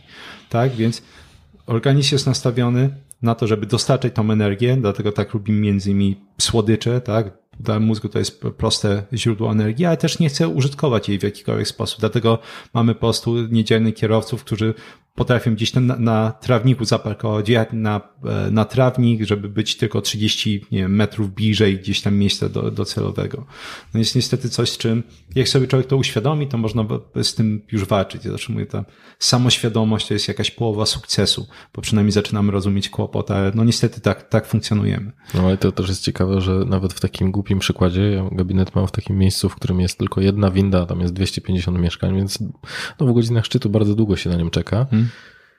I kurczę, wchodzenie na piętra często, czy, czy schodzenie jest zdecydowanie krótsze niż czekanie na tą windę i denerwowanie się, niżeli rzeczywiście wykonywanie tego, więc Mhm. to, to jest niesamowite, jak, jak bardzo to się reprezentuje w życiu, że my staramy się oszczędzać tą energię w ogóle na wszystkich możliwych y, aspektach. Ale wracając do oddychania, Mhm. czyli no, za dużo siedzimy, za mało chodzimy, za mało stoimy, y, ale też zawsze myślałem o tym, że w, kontekście ćwiczeń oddechowych, że to jest jakaś forma przełączania się z tego układu sympatycznego w parasympatyczny. Dokładnie tak. I to jest ten drugi mechanizm. Tak jest takie dwa, dwa główne są. Jeden to jest to dotlenienie, a drugi to jest aktywizacja tego, e, no właśnie, e, parasympatycznego układu nerwowego. To jest ten właśnie taki, bym powiedział, bardziej luzacki. Tamten, mówiliśmy sobie, to jest walki ucieczki, parasympatyczny jest taki ba- bardziej na zasadzie jedzenie, luzik po prostu, e, więc to jest coś, co będzie aktywizować ten układ i on będzie odpowiedzialny między innymi właśnie przeciwną stronę jak sympatyczny, obniżanie ciśnienia. O, o ile w tym sympatycznym układzie nerwowym do- dochodzi do wazokonstrykcji, zwężania naczyń krwionośnych, stąd też ciśnienie idzie w górę, to w parasympatycznym dochodzi do wazodylatacji, rozszerzenia tych naczyń krwionośnych, ciśnienie spada. Także tak, właśnie e, to jest ten drugi ciekawy mechanizm, te ba- bardziej takie już ćwiczenia oddechowe, świadome ćwiczenia oddechowe będą zwiększać e, aktywność tego parasympatycznego układu nerwowego. Ponieważ ten sympatyczny z parasympatycznym to jest taka ciągła walka. Jed- Jeden próbuje wyłączyć drugi, to oczywiście chcemy w większości przypadków ten sympatyczny raczej hamować, to tak, ćwiczenia oddechowe właśnie mogą aktywizować parasympatyczny. I... Zwłaszcza, że myślę, że w zaburzeniach lękowych no ten sympatyczny jakby jest w naturalny sposób mocniej aktywizowany cały czas. Tak, tak, tak. To on, tam jest zdecydowana nadreaktywność w ogóle też e, te, tego układu. Mm, natomiast właśnie a propos tego badania, o, którym wspomniałeś, to co, coś, co mnie zaciekawiło w tym badaniu, oni tam e, testowali mm, e, branie głębokich wdechów. Po prostu takie, czy właściwie branie głębokich wdechów, takie westchnięcia bardziej takie versus oddychanie skrzyniowe versus hiperwentylacja, czyli bardziej takie żeby rzeczywiście naładować się tym trenem i co ciekawe, największą e, poprawę, jeśli, jeśli chodzi o, o samopoczucie, takie uczucie relaksacji, szczęścia, miały spontaniczne, znaczy spontaniczne, no, można by się kłócić, jeśli to, to kazali im dorobić podczas tego badania, ale te głębokie takie westchnienia. I rzeczywiście, e, ja pamiętam, że jak czytałem to badanie, to chyba było gdzieś w zeszłym roku, stwierdziłem, kurde, ciekawe, muszę to potestować. Oczywiście w pozycji siedzącej e, to robiłem. No Człowiek jest hipokrytą, co nie mówi o staniu, ale w pozycji siedzącej stwierdziłem, ciekawe jak, czy te westchnienia takie głębokie są w stanie poprawić moje samopoczucie. Czyli siedzę sobie i, i porobiłem tak parę minut, mi się, kurde, ten nastrój praktycznie momentalnie się poprawia. Mówię, pracę wątpię, po prostu czuję się lepiej. No i porobiłem parę dni, zapomniałem o tym. Mhm. No właśnie, bo pomyślałem niestety, o tym, że, no. że łatwo o tym zapomnieć, a z jednej strony popatrz, że taką naturalną radą, którą dajemy ludziom, którzy są zdenerwowani, to weź głęboki oddech. Mhm. No to trochę jakby taka ludowa mądrość, która znajduje odzwierciedlenie w badaniach i to jest, popatrz, że to, o czym e, teraz mówimy, czyli trochę spacerowanie, stanie, i y, takie świadome oddychanie to są proste rady, mhm. o których my rzeczywiście możemy zapominać, jeżeli no, wręcz nie mamy tego wbitego w kalendarz, czy zrobionego jako, jako nawyk, żeby, no, żeby zadbać o ten do, dobrostan psychiczny właśnie w taki sposób. Tak, słuchaj, ja, ja mam bardzo złe skojarzenia, jak słyszę biohacking ogólnie, mm, no to, bo to jest spłucając, to duża część biohackingu to jest na zasadzie zastanowić się, co robiliśmy, nie wiem, 50-100 tysięcy lat temu i robienie tego zamiast po prostu tego, co robi cywilizacja. Czyli na przykład nigdy nie siedzieliśmy aż tyle, tak? Więc na przykład tak, jeśli mamy stanie, mamy ten ruch, mamy lepsze dotlenienie. Niebieskie światło, na przykład, ok, będzie zaburzać nasze funkcjonowanie, wycinaj niebieskie światło, ruszaj się więcej. Zawsze mieliśmy posty, praktycznie całą naszą, będzie regularne posiłki, jeśli by często mi się podoba, jeśli by ścisnąć po prostu e, naszą obecność na planecie do, do zegara 24-godzinnego, to mamy regularne posiłki, e, to zalecane 5 dziennie e, i to jeszcze 40 do 60% węglowodanów, to jest jedna sekunda może, może dwie, jeśli ktoś chciałby zaszaleć. Całe życie, można być życie, przepraszam, całą naszą ewolucję nie mieliśmy dostępu do pokarmów i dlatego też po prostu jak się patrzy na badania, co posty robią z człowiekiem, po prostu dać ciału odpocząć od tego e, ciągłego szamania, to jest po prostu coś niesamowitego, więc też ostatnio filmik publikowałem jak e, dotyk, dotyk drugiej osoby, no, nawet obecność, a to już w tego nie omawiałem, do, do, szczególnie dotyk drugiej osoby bliskiej jest w stanie obniżyć ciśnienie, obniżyć poziom kortyzolu. Takie na zasadzie proste rzeczy. Zawsze byliśmy jakąś, żyliśmy w grupach, w społecznościach, tak? Teraz w momencie, jeśli właśnie mamy, nie wiem, tak jak mówiłem, to przekręty styl korporacyjny, jeszcze człowiek wraca do, do swojej, swojej kawalerki czy swojego mieszkania, nie ma z nikim kontaktu, prawda? jeszcze dieta jest do bani, na zasadzie ciężko się dziwić, że po prostu psychicznie, e, psychicznie to jest cała praktycznie nasza populacja, czy nawet nie, nie tyle polska, czy europejska, czy światowa ma takie sito z mózgu, że tak się, się czuje, że te depresje, próby samobójcze, wszystko są tak rozpowszechnione. Tak powiem, no, całościowo od diety właśnie poprzez ograniczenie kontaktu z innymi e, pracujemy na to. Mhm. No właśnie, nie? a są dosyć, czyli trochę taki powrót do korzeni, o, tak. którego tak. właśnie ten, trochę ten biohacking namawia. Z drugiej strony, już myślę, że też mam wrażenie, że chcemy e, takiego poczucia wyjątkowości w, w leczeniu, z czym się borykamy, no bo jednak jak komuś przepiszesz chodzenie na spacery, Mm. y, nie jedzenie y, nadmiarowe i nie wiem, robienie sobie na przykład 12-godzinnych postów, Mm. y, plus picie więcej wody i więcej ruchu, to to nie jest sexy. Mm. Ktoś wolałby raczej dostać jakiś rewolucyjny suplement, który mógłby rozwiązać, który drogi. Tak. Najważniejsze, żeby był drogi. Oczywiście. E, że, który miałby zrewolucjonizować to, to życie. Więc myślę, że to jest taka pułapka, w którą chyba wszyscy teraz wpadamy. No tak, to, jest, e, no, mi na przykład się mocno kojarzy, mówiliśmy sobie o, o nootropikach, czyli jeszcze raz te związki, które będą, usprawniać pracę mózgu, tak? Bo oczywiście nawet, nawet, żeby było jasne, e, kawa poprzez działanie kofeiny jest traktowana w nauce jako nootropik, będzie najbardziej chyba rozpowszechniony. Więc e, miałem tyle tych sytuacji, że ktoś na przykład do mnie pisze, że ej, zajmujesz się pamięcią, jak usprawnić tą, tą pamięć, właśnie jaki nootropik byś zalecał? Posty. Moja odpowiedź jest posty. W zasadzie większość osób po prostu nie, nie, właśnie szuka takich prostych rozwiązań. Jeszcze raz mówiliśmy sobie, mózg lubi tą ścieżką najmniejszego oporu. Gdzieś komuś się wydaje, że jest magiczna tabletka, to na, na przykład sprawi, że będzie świetnie zapamiętywać. Ja mówię, zapamiętywanie to jest przede wszystkim systemy, ale na przykład jeśli chcesz zwiększyć na przykład właśnie ten funkcjonowanie mózgu, zacznij wycinać węgiel, zacznij się ruszać, zacznij pościć. Bo patrząc rzeczywiście na przykład na wiele osób, e, teraz się trochę zainteresuje mm, po- powiedzmy nootropikami, no to gdzieś tam sobie wyczyna, że na przykład mamy, ten czynnik BDNF, który będzie świadczyć, e, zwiększenie go będzie świadczyć o zwiększeniu neuroplastyczności mózgu, e, między innymi. E, I że no właśnie mamy różne grzyby rajszy, jak sobie weźmiemy, albo wiesz... A to jak to się bada?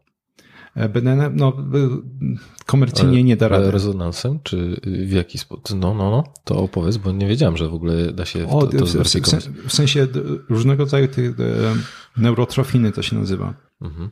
Tych neurotrofin jest, jest mnóstwo, żeby jasne, to jest wciąż, bym powiedział, mega niezbadana dziedzina. Tych neurotrofin właśnie mamy BDNF, ma, mamy NGF, e, mamy GDNF, ma, mamy różnego rodzaju jakieś tam e, mm, neurturyna, persefina. Ich jest mnóstwo i cały czas po prostu się bada, jak właśnie różnego rodzaju poziomy tych neurotrofin będą, będą wpływać na funkcjonowanie. I z takich, bym powiedział, mm, klasyków, mm, no to neuroplastyczność się bada po- poprzez badanie poziomu BDNF i e, poprzez badanie poziomu GDNF. I BDNF rzeczywiście jest, istnieje dosyć dużo e, związków, e, które na przykład cała rodzina racetamów, em, takie najczęściej cho- choinergiczne, podwyższające poziom, czy dzia- działające na ści- ścieżki choinergiczne, czyli cholina, ta witamina B4. Tu Za, za dużo tych wątków pobocznych robię, ale istnieje właśnie tak czy siak dużo tych związków, które są w stanie zwiększać ten poziom BDNF. Natomiast okazuje się, że oczywiście to, to jest kłopot w momencie, w którym na siłę zaczynamy coś zwiększać i nie dajemy ciału regulować tego poziomu. To jest często właśnie to zaburzenie homeostazy. No, te, często mogą być tego dość paskudne konsekwencje, e, bo mnóstwo tych nootropików, one trzeba jeszcze warto wspomnieć, one, one były tworzone i są tworzone tak naprawdę z myślą o osobach, które e, cierpią na uszkodzenia mózgu różnego rodzaju. No, od jakichś obrażeń, choroby neurodegeneracyjne, one nie były absolutnie tworzone z myślą na zasadzie, żeby ktoś wziął magiczną pigułkę i myślał lepiej. Natomiast jeśli chodzi o takie typowe rzeczy, e, te, e, patrząc na badania, ten na przykład czynnik BDNF, abrineuryna on się ładnie nazywa, on jest, wzrasta podczas wysiłku fizycznego, wzrasta podczas postów, wzrasta podczas diet niskowęglowodanowych. Czyli jeżeli ja się nie ruszam, jem te 5 czy 6 posiłków w ciągu dnia y, i jem wysokowęglowodanowo, to zwiększam, znaczy zmniejszam neuroplastyczność swojego mózgu? Mogę to tak uprościć? Jak najbardziej. Czyli, bo dlaczego pytam, nie? Dlaczego o to dopytuję? Bo teraz mocno zgłębiam temat właśnie takiego neuronauki w podejściu terapeutycznym. To znaczy, że dlaczego i popatrz, nie? Jak, bo jeżeli mówimy o osobach w, w kontekście jakichś zaburzeń, zwłaszcza depresyjnych, to często oni wpadają właśnie w taki schemat. Ja się wycofuję z życia społecznego, wycofuję się z, e, z aktywności fizycznej, wycofuję się e, z, gotowo, z gotowania zdrowego, raczej jakby biorę co jest, tam by, byleby po prostu odgrzać i byleby mnie to mało kosztowało. Czyli oni automatycznie wpadają trochę w taki wir, e, w takie błędne koło obniżenia sobie możliwości wyjścia z tego. No bo z jednej strony tak. to wpływa na podniesienie ilości stanów zapalnych, a z mhm. drugiej strony na obniżenie tej neuroplastyczności. Czyli ja jestem bardziej odporny na to, co do mnie mówią i takie zmiany e, sposobów myślenia. Tak, i, i, i oczywiście no, można sobie nawet jeszcze dodam może takie dwie ciekawostki. Wydaje, wydaje mi się, że słuchacze powinno to mega zaciekawić. Jeden z takich mechanizmów też, e, a, a propos, jeśli już wpadliśmy w taką pętlę, jesteśmy pasywni, to na przykład kolejna rzecz, która dokłada kłopotów, to, je, to jest ograniczanie tak zwanego sprzężenia naczyniowo-nerwowego. To, to sprzężenie to jest jeden z takich, dla mnie osobiście jeden z najbardziej fascynujących koncepcji w neuronauce. Jeszcze raz mam sprzężenie nerwowo-naczyniowe. W momencie, w którym e, używamy jakiegoś środku mózgu, tam zwiększa się dokrwienie. Czyli stąd jest właśnie sprzężenie. Używasz tego danego środku mózgu, tam jest większe ukrwienie wtedy. I innymi słowy, szansa na atrofię, na przykład śmierć neuronalną, jest dużo mniejsza. To jest tak jak z dowolnym organem w ciele, tak? Jeśli będziesz ograniczać dopływ krwi, będzie dochodzić do niedokrwienia, a co, po prostu zdecydowanie większa śmierć ogólnie e, komórek będzie w stanie dochodzić do atrofii. Więc jeśli masz osobę, która, e, i to już nawet jeśli ktoś by miał nawet przyzwoity tryb życia, ale nie używa tego mózgu specjalnie w tym sensie, że e, nie próbuje sobie stawiać jakichś wyzwań. Ja zawsze mówię na przykład instrumenty muzyczne, języki, to są takie aktywizatory wielu obszarów mózgu, szczególnie jeśli te, te języki są używane e, w naturalnym wydaniu, tak? Czyli na przykład, że my sobie siedzimy, za, zaczynamy sobie gadać na przykład po niemiecku i tak, jeden z naszych projektów, jeśli ktoś nie widział, jak uczyliśmy do wida niemieckiego. To wtedy, załóż nie dość, że po prostu ty musisz szalenie kombinować, wiesz, te, te zasady gramatyczne, kombinować, wiesz, utrzymywać, wiesz, te, te social cues, te wskazówki społeczne, patrzeć na to, na moją mimikę, reagować, jest dotyk może, wiesz, krepnięcie powiedzmy, jest po prostu, no po prostu, y, ca, cała taka choinka praktycznie, te lampki się w mózgu świecie, świecą wszędzie, różnego rodzaju obszary odpowiedzialne za dotyk, właśnie przetwarzanie bodźców, wizualne. Stąd właśnie takie taka aktywizacja mózgu to sprzyja po prostu, żeby też ten mózg funkcjonował dobrze.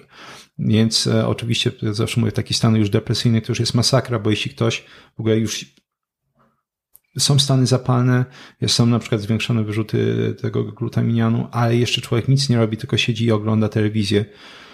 Gdzie po prostu aktywizacja mózgu tak podczas oglądania ogląda, telewizji nie? jest praktycznie zerowa. To jest tylko takie tryb zombie, no to to, to pogłębia. E, Kurde, a spójrz na to, jak w jaki sposób social media i w ogóle łatwość oglądania Netflixów, seriali, które są tak konstruowane, żebyśmy tak w taki bierny sposób je konsumowali, w ogóle nie zastanawiając się nad tym, mm -hmm. no jakby wciąga i utrudnia właśnie to, o czym ty mówisz, czyli żeby stawiać sobie takie trochę mentalne wyzwania, tak. nie? czyli rozwiązywać krzyżówki, sudoku, e, uczyć się gry na, na instrumentach, czy czy, czy po prostu posługiwanie się nowym językiem. Dobra, a, a druga rzecz, o której chciałeś wspomnieć? To, to, jest, to jest największy mindfuck dla mnie. E, ostatnich Znowu, to jest świeże badanie, tych badań czytam, że nie wiem, czy to miesiąc, dwa, trzy miesiące temu, ale bym powiedział, taka jedna ze świeżynek, e, która pokazała rolę fruktozy w wywoływaniu e, niedokrwienia kory przeczowej. Mówiliśmy sobie na przykład, że posty będą zwiększać e, dokrwienie tej kory przedczołowej. Więc okazuje się, że fruktoza, e, to było badanie, które badało rolę fruktozy właśnie w ogólnie mówiąc, degeneracji mózgu, szczególnie w kontekście choroby Alzheimera, że e, zwiększone spożycie fruktozy, chociaż bym powiedział jakiekolwiek dawki, ale im większa, tym, tym większy efekt działania, czy skala działania tej fruktozy, właśnie przede wszystkim będzie ograniczać dopływ krwi do kory przedczołowej.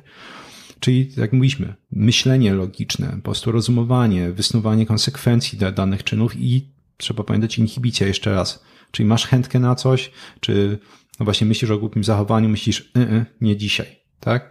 Fruktoza okazuje się jest w stanie e, wyłączać tą korę przedczołową.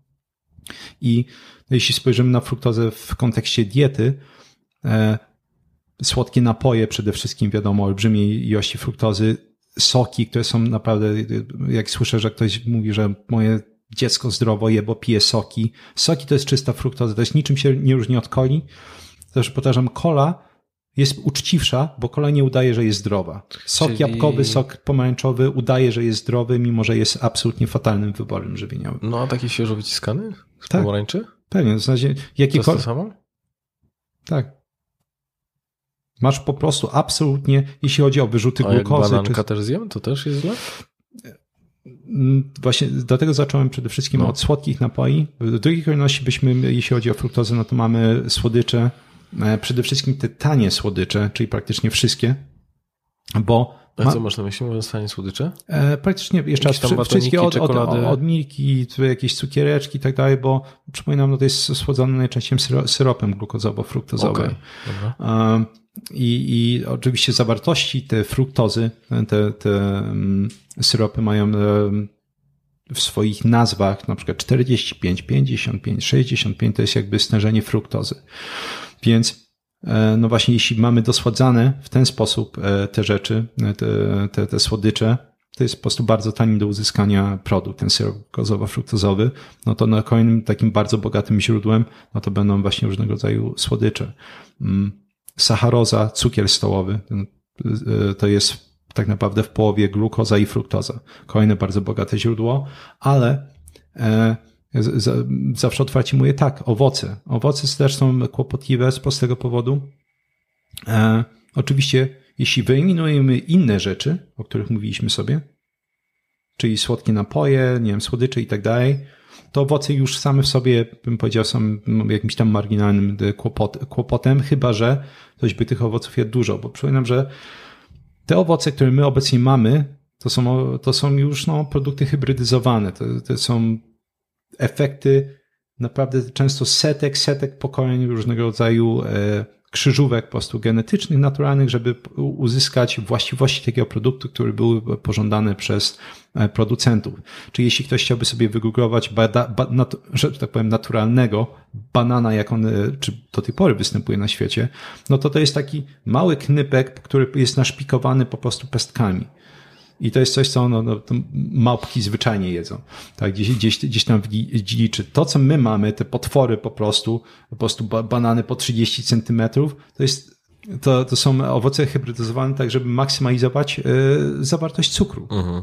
I oczywiście przede wszystkim, oczywiście same wszystkie owoce to są mieszanki cukrów. Tam też jest glukoza między innymi, ale w takim średniej wielkości bananie mamy 8 gramów fruktozy no to jest, to jest naprawdę mnóstwo fruktozy. Jeśli ma, nagle mamy kogoś, kto próbuje do każdego posiłku wciskać jabłuszko, które też może mieć 6-8 gram fruktozy, to tej fruktozy naprawdę jest mnóstwo. To tej fruktozy naprawdę będzie mnóstwo. A jeszcze najciekawsze w tym badaniu, po, poza tym, że właśnie to było pierwsze badanie, które eksperymentalnie pokazało mm, ograniczenie dopływu krwi do kory przedczołowej przy spożywaniu fruktozy, to drugą częścią tego było, że pokazano, że jednocześnie fruktozę będzie aktywizować ośrodki wizualne w mózgu. Czyli bardziej skupiamy się po prostu na wzrokowych doznaniach i, i nie pamiętam, czy to była moja rozkmina, czy, czy rozkmina badaczy, jak to się ma do tego, tego, jak naturalnie napotykaliśmy owoce, bo jeśli na przykład napotkałeś sobie owoce w dziczy, na przykład, nie wiem, jakąś jabłoń, wiadomo, tam była mniejsza zawartość tej fruktozy, ale no świetne źródło kalorii dla kogoś, kto po prostu nie ma zmagazynowanego jedzenia. Więc siedzisz sobie, tak, pierwotny Dawid, zjadłeś te 5, 6, 7 tych jabłuszek, trochę tej fruktozy jest, ograniczasz teraz dopływ krwi do kory przedczołowej, ale bardziej aktywizujesz ośrodki wizualne w mózgu. I teraz ośrodki wizualne będą reagować bardzo dobrze na kolory, na, a, czyli owoce między innymi. Bo rzeczywiście mnóstwo, mnóstwo owoców jest po prostu wizualnie atrakcyjnych, bo to też jakby to jest jeden z mechanizmów rozsiewania ziaren, czego materiału genetycznego owoców, że tak, ty widzisz tego banana, tam oczywiście w tym małym bananie, jak mówiłem, pestek jest mnóstwo, ty zjadasz tego banana, potem za przeproszeniem gdzieś to wysyrasz pod tą jabłonią, mhm. prawda, no i rozsiewasz ten materiał genetyczny rośnie. Kto tutaj kogo wykorzystał? Dokładnie. Więc dla mnie to jest fascynujące, że aha, czyli mamy aktywizację ośrodków wizualnych, żeby niewykluczone, żeby dalej po prostu skupić się, gdzie są owoce, gdzie, są, gdzie, jest, gdzie jest coś kolorowego. Czyli chcesz powiedzieć, że picie soków, no słodyczy to wi- wiadomo, ale e, e, i jedzenie nadmiernej ilości owoców z jednej strony nas ogłupia Mhm. przez to wyłączenie kory przedczołowej i z drugiej strony aktywizuje to, że my się skupiamy bardziej na, na tym, jak pewne rzeczy wyglądają. Tak.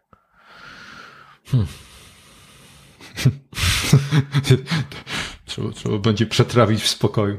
Nie, no bo, bo popatrz, że Mm. y, jakby tak to mnie zatrzymało z tego względu, że trochę to jest takie, tak, z tego co opowiadasz i bo z tego co rozumiem, to my lubimy słodki smak z tego względu, że on y, ewolucyjnie jakby wytworzył w nas takie przekonanie, że nie ma rzeczy, które są słodkie i toksyczne, czyli to co jest słodkie nas nie zabije. Czyli naturalnym jest, że jak zjemy malinę, no to chcemy kolejną. tak. No i z tego, co mówisz, to jeszcze trochę nam wyłącza e, mózg odpowiedzialny za, za, za myślenie w takim dużym uproszczeniu i wyostrza się na to, żeby znajdować kolejne maliny. Mhm. I może by się to sprawdzało rzeczywiście tam kilka tysięcy lat temu, ale teraz, kiedy mamy nie, nieograniczony dostęp do e, właśnie do takich rzeczy, to dlatego cukiernie tak ładnie wyglądają. Mhm. Ciekawe. Ale, ale to jest jeszcze większy mindfuck, jeśli wiesz, by, by mm, skupić się na tym mechanizmie, na przykład jak fruktoza działa e, na te obszary mózgu, o którym mówiliśmy, i na przykład wejść do sklepu, i szczególnie na przykład sekcja dziecięca e, z płatkami.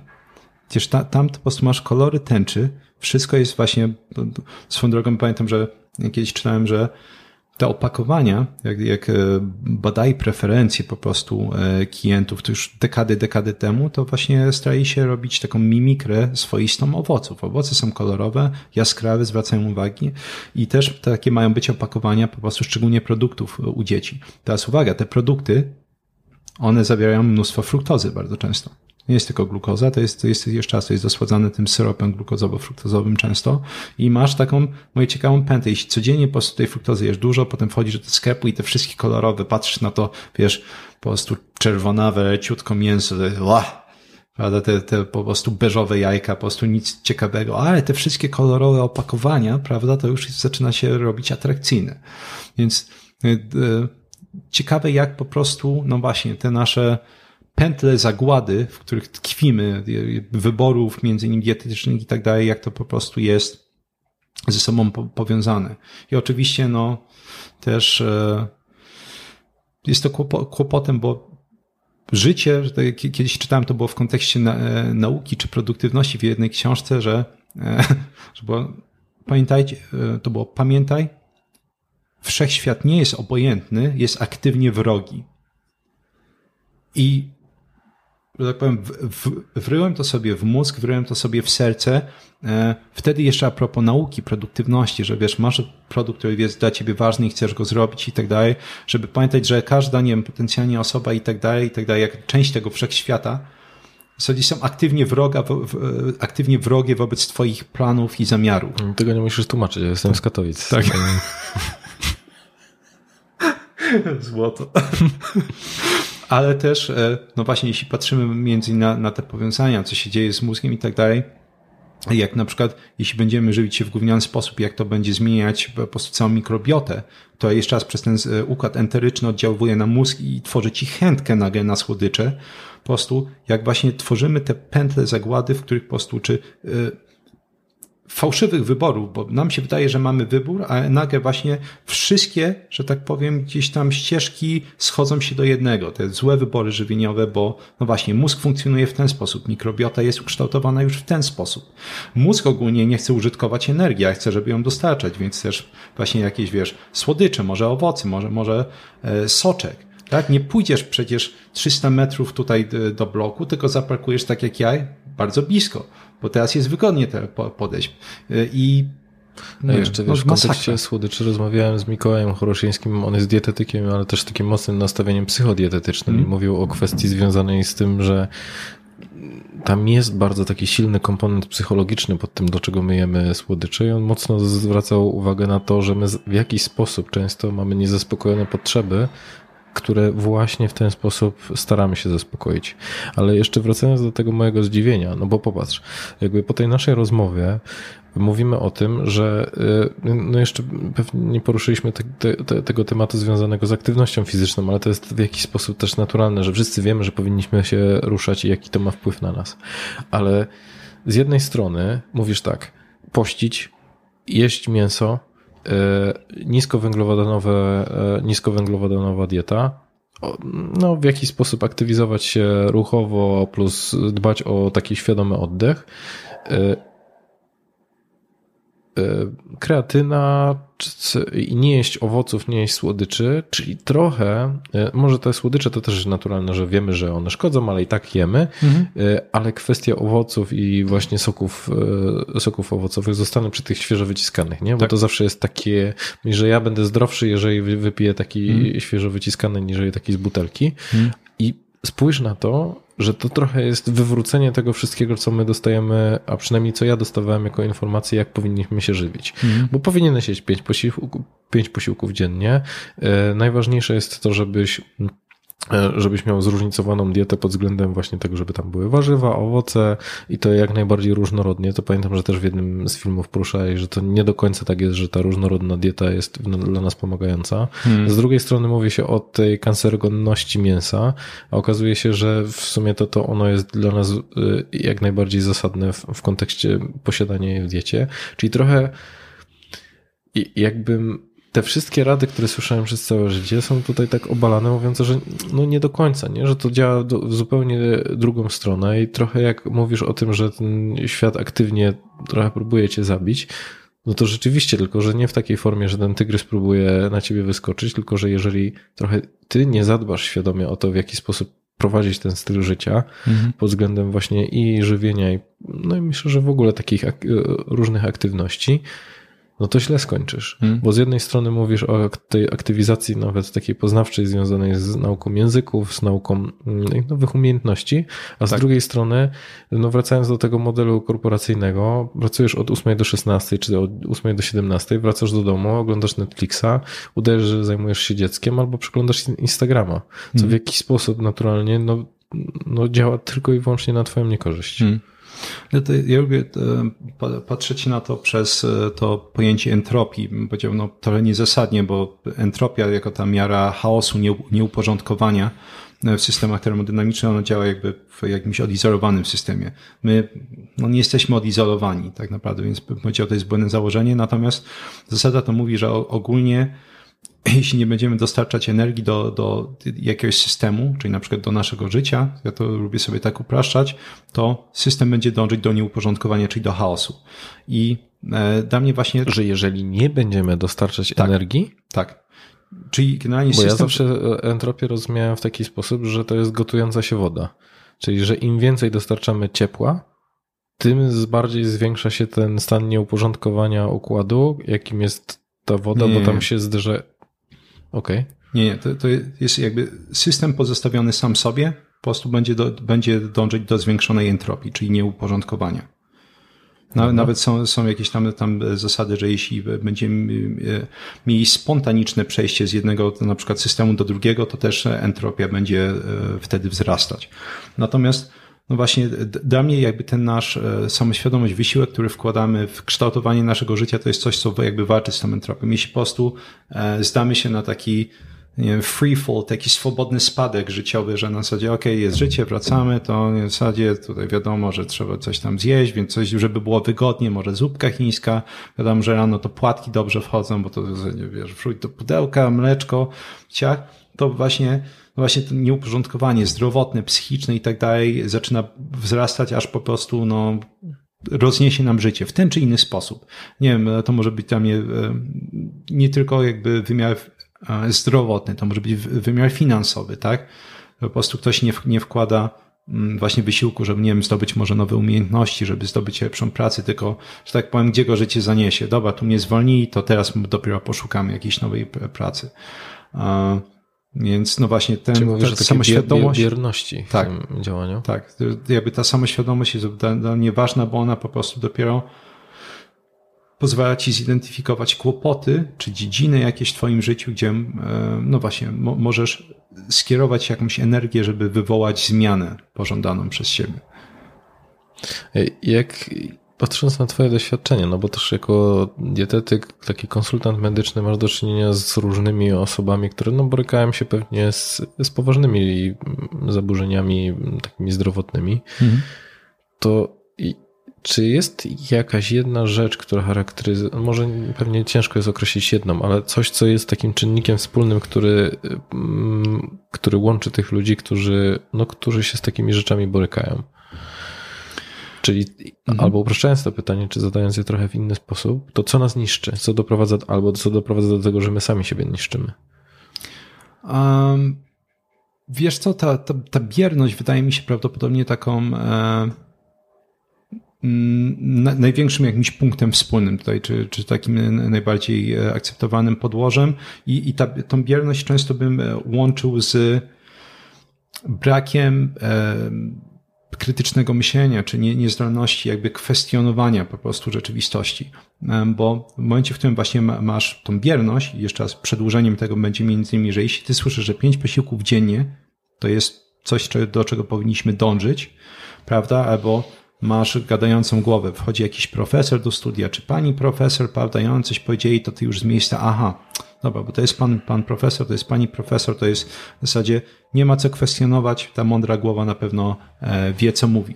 To dla mnie, dla mnie najbardziej brutalnym jakby uświadomieniem e, ze względu na tą nadrzędną e, mm, specjalizację dotyczącą pamięci. Jest to, że jeśli w momencie, w którym człowiek zaczyna zapamiętywać i wie, że ma tą wiedzę w głowie i potem zaczyna słuchać innych, to po prostu, im, czyli masz bazę porównawczą do informacji, które słyszysz, no i się okazuje, że kurde, no jest duża ilość osób, która tak naprawdę coś mówi, natomiast ona chyba nie bardzo pamięta, czemu tak mówi, nie bardzo wie skąd bierze tą informację. Mm, to jest dosyć przykre uświadomienie, natomiast y, właśnie ta bierność powoduje, że ludzie często łykają różnego rodzaju rady, nie próbują sami jakby doczytywać, kwestionować, y, obserwować i to prowadzi do tego, że jakiekolwiek zmiany dopiero zaczyna, czy chęć do zmiany zaczyna się pojawiać, kiedy się pojawiają kłopoty, albo kiedy już doszło do kłopotów. Kiedy jest za późno. Tak. E, jest, jest e, taki fajny cytat e, milionera, mówcy motywacyjnego, gdzieś tam z ponad 100 lat, który często lubię powtarzać, Jima Rona, że mm, zmiana dzieje się poprzez z dwóch powodów, czy poprzez dwa mechanizmy: inspiracja albo desperacja.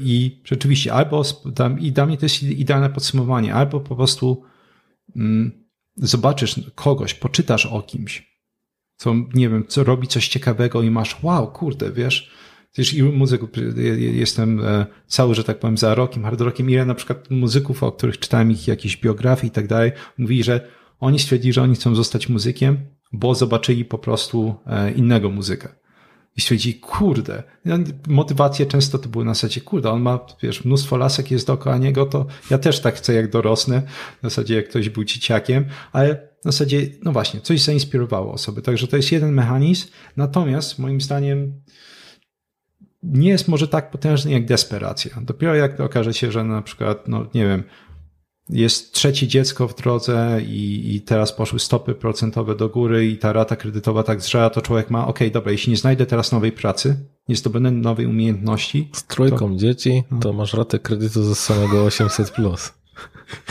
widać, jak, widać, jaki jestem oderwany po o, prostu od, od street smarts. No. Um, natomiast, no właśnie, wydaje mi się, że desperacja jest zdecydowanie bardziej takim e, kołem napędowym e, zmian u wielu osób. Miałem właśnie mnóstwo klientów, które, czy pacjentów, dopiero przyszli z olbrzymią ilością kłopotów, to nawet często nie jednym. E, często raczej e, jak przyjmowałem to pacjentów złożonych, którzy nie uzyskali nigdzie indziej pomocy, czyli na przykład 3-4 jednostki chorobowe różnego rodzaju i no właśnie, to są dopiero takie osoby, które gdzieś zaczęły w międzyczasie na przykład kombinować z dietą, bo już po prostu sobie nie dawały rady. No jakby ten ból, czy psychiczny, czy fizyczny, czy e, egzystencjalny, mówiąc górnolotnie, był na tyle duży, że one czuły, że muszą. Muszą na jakikolwiek sposób, nieważne czego to będzie wymagać, ale wprowadzić zmiany w swoim życiu. No i z drugiej strony popatrz, że często jest tak, że my się przyzwyczajamy do tego, że jest źle i trochę nie przypominamy sobie, jak może być, yy, że, że kiedyś było lepiej. Tak. To znaczy, że ten, ten, ta habituacja do warunków następuje też w tą stronę, że jest coraz gorzej i my się przyzwyczajamy, że codziennie boli, codziennie jest mi niedobrze, codziennie nie jestem w stanie zapamiętać pewnych rzeczy. Yy, I myślę, że tutaj wracamy trochę do tej inspiracji, o której mówiłeś, hmm. że nagle patrzysz na kogoś, e, dla mnie ostatnio właśnie przygotowuję się do, do, do wywiadu z panią e, Wojdyło, znaczy mam nadzieję, że do niego dojdzie, bo dopiero wysłałem zaproszenie i wiesz, zobaczyłem, że to jest osoba, która jest u, u, urodzona w 39 roku i pomyślałem sobie, no to tam jest ponad 80 lat, więc hmm. wydawałoby się, że to, takie osoby kojarzą się z takimi już wiesz, wykluczonymi dziadkami gdzieś na, mm. na, na, na, brzegu społeczeństwa, a ona jest super aktywna w, e, w kontekście, wiesz, takim psychologicznym i pomyślałem sobie, wow, to ja chciałbym być taką osobą w jej mm. wieku, która właśnie w taki sposób będzie funkcjonować. Tak, w sensie u, u mnie na przykład ta, ta e, desperacja, czy bardzo rzadko była u mnie kołem napędowym, inspiracja rzeczywiście. U mnie na przykład inspiracja działała mm, i to głównie w kontekście raczej martwych osób, różnego rodzaju raczej takie postacie, nie wiem, e, które... Czyli troszkę desperacji też tam było. może, może. Ale e, na przykład e, właśnie fizycy, Richard Feynman, John von Neumann, po prostu absolutny, absolutny geniusz, tytan swoich czasów, albo mm, William Sidis, to jest chyba taka jeden z największych wzorów dla mnie, bo to była osoba, która była wtedy okrzyknięta geniuszem. Jak, miał 12 lat, to, to e, już wywiady, przepraszam, wywiady, wykłady na Harvardzie udzielał, e, publikował. Jeśli chodzi o mnóstwo dziedzin, pierwsza osoba, która opisała teoretycznie możliwość istnienia czarnych dziur, zapomniany przez historię, e, znał gdzieś tam parę dziesiąt języków obcych i jego ojciec był psychologiem i ten, jego dziecko miało być jego projektem właśnie, żeby pokazać, że każdy może być geniuszem. E, to jest, o nim można by, by długo gadać, ale pamiętam, że jak e, gdzieś tam przeczytałem o nim jakieś zmianki, to było na zasadzie wow, tyle, tyle dziedzin, po prostu taki niesamowity człowiek, dorwałem po prostu gdzieś tam jakąś jego biografię, przeczytałem po prostu jednym tchem i to było dla mnie, to jest, ja, ja chcę, ja chcę być Sadisem. Ja chcę, jak dorosnę, chcę być Sadisem. Już byłem wtedy gdzieś tam jakoś, nie wiem, może w okolicy 20 roku życia, ale to było, chciałbym, w sensie, potem czytałem, że niektóre z tych jego dokonań potencjalnie są przekłamane, mnie to, czy przesadzone, chociaż zdecydowana większość sprawdziła, a dla mnie to nie miało znaczenia. Tam w zasadzie, wiesz, masz taki niedościgniony wzór, wiem, że nie dojdę nigdy do tego poziomu, czy szansa na to jest praktycznie zerowa, ale wow. Ale umrę próbując. Tak. Dlatego lubię martwe osoby, bo można jej idealizować. Na zasadzie, wiesz, to czasami e, jest to powiedzenie, nie, nie spotykaj swoich idoi. Prawda, że myślisz, kurde, to jest fajny facet, go spotykasz, okazuje się, że może nie wie tyle, co, Ale co jest bucem po prostu. Może jest no. bucem. William Sidis jest za przeproszeniem, no, dzięki Bogu martwy i dla mnie to jest po prostu taki dla mnie niedościgniony ideał i wiesz, prawdopodobnie umrę próbując jakby imitować przynajmniej część jego jakichś tam e, dokonań intelektualnych. Dla mnie to jest po prostu niesamowicie właśnie inspirujące. Tak samo John von Neumann, w sensie to był, to był mutant genetyczny, jeśli chodzi o, o pamięć między innymi. Um, wiem, że nie osiągnę, wiesz, jednej setnej tego, co on osiągnął w życiu, ale wiesz, gdzieś tam jest na tym piedestale. W zasadzie przynajmniej zbliżę się troszeczkę na tyle, na ile da radę. Dla mnie to jest taki fajny ten wymiar, przynajmniej e, tego, jak ja to widzę, e, tej inspiracji u mnie. No fajnie o tym posłuchać, bo też zawsze zastanawiałem się nad tym, dlaczego jesteś, jaki jesteś, nie? Bo z jednej mm. strony jesteś taką mocno empatyczną osobą, z drugiej strony masz bardzo dużą wiedzę, dzielisz się i mam wrażenie, e, dzielisz się nią i jesteś taki mocno nastawiony na pomoc innym osobom. Mm. To, to ja dosyć mówiłem, u mnie, u mnie to jest taka hybryda tego całego mm, patologicznego dzieciństwa e, w, w rodzinie, w której ojciec był agresywnym alkoholikiem. Że takie, takie, przepraszam, dzieciaki są po prostu bardziej empatyczne. DDA najczęściej po prostu są dużo bardziej wyczulone. Kiedyś czytałem, że to jest taki no, mechanizm defensywny, tak? Że jeśli ty nie potrafisz czytać emocji na czyjejś twarzy, tak? Jeśli masz na przykład pijanego ojca i nie wiadomo kiedy cię zdziei, mhm. no to jest zagrożenie dla twojego istnienia. To takie dzieci bardzo szybko uczą się no właśnie e, nawiązywać jakąś tą więź emocjonalną, odczytywać emocje jest im dużo łatwiej niż osobom, W ogóle które... z tego, co widzę w gabinecie, to są takie osoby, które są bardzo wyczulone na szczegóły zmiany zapachu, Tak. mojego ubioru, fryzury. E, Takie szczegóły wyłapują, które można by było nawet się nimi nie przejąć. Mm. A tak jak mówisz, że jeżeli od tego, jakimi krokami wraca twój ojciec do domu, może zależeć twoje życie, no to jesteś rzeczywiście na tym. mechanizm adaptacyjny. Także wydaje, wydaje mi się, że jakby ta empatyczność z tego szła, ja te, też em, dopiero em, jakby, jak byłem u, u Przemka Górczyka w podcaście, to wspominałem, że e, drugim mechanizmem było e, u mnie to, że dosyć szybko, ponieważ takie dzieci cechują się niską e, pewnością siebie, często brakiem jakiegokolwiek szacunku do samego siebie. I dosyć wcześnie, wcześniej zauważyłem, że jeśli e, pokazuje jakieś e, ponadprzeciętne na mój wiek e, zainteresowania czy osiągnięcia, na przykład bardzo wcześnie zacząłem czytać, to wszyscy dookoła mówią, u, u, to jest, patrzcie, Bartuś robi to i tamto i człowiek zaczął odczuwać te, aha, czyli Jestem tak, ważny.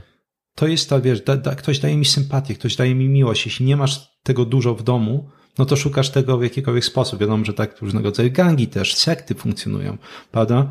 No więc dla mnie można powiedzieć, że szczęście w nieszczęściu po- polegało na tym, że zostałem e, pchnięty jakoś przypadkowo, czy nie w te tory, że jeśli ja mam umiejętności, to dostaję jakąś sympatię, szacunek, miłość i dlatego po prostu wydaje mi się, że zawsze gdzieś tam brnąłem e, w tą stronę, więc i empatia gdzieś tam było przez to dzieciństwo kształtowana, czy wynikła z tego mm, ta maniakalność i potrzeba, no właśnie, pokazania też jak- jakby z dzieciństwa, ale potem wiesz, też są już takie rzeczy już w dorosłym życiu, że właśnie wiesz, czytam o tym Sejdisie, się kurde, to jest, to był facet, von Neumann, gigant i masz, wiesz, że tak powiem, inne czynniki, które zaczynają wzmacniać te wszystkie zachowania. Hmm. Ale też właśnie potem na, dla mnie e, to prowadzenie moich, moich stron, czy, czy potem kanału na YouTubie e, było, szczególnie YouTube, ze względu na większą interakcję, było fascynującym odkryciem, bo wiesz, mi, mi wiele lat powtarzano, nawet już jak byłem do, dorosłym facetem, bo po kiego uja się uczysz tyle. Po, po co komu, po co komu ty wiesz, te, te, te twoja wiedza i tak dalej. Mówię, że a, ja uczę się dla siebie, w zasadzie jakbyś się pytać kogoś, po, po co biega dużo, bo, bo lubi, bo czuje potrzebę, prawda? Na zasadzie dla mnie to było ważne. To ja nie muszę się tłumaczyć, dlaczego się dużo uczę i, i chcę zapamiętywać. W świecie, w którym wiesz, jest nie ma co zapamiętywać zbyt dużo, wszystko znajdziesz w internecie. A, I w, okazało się, że nagle, że wiesz, mm, w najbliższym otoczeniu pomogłeś jednej osobie, drugiej, kiedy inne osoby nie potrafiły pomóc. To, co mnie wciągnęło w medycynę, to jest rozwiązałem zagadkę medyczną e, mojego, mamy mojego przyjaciela.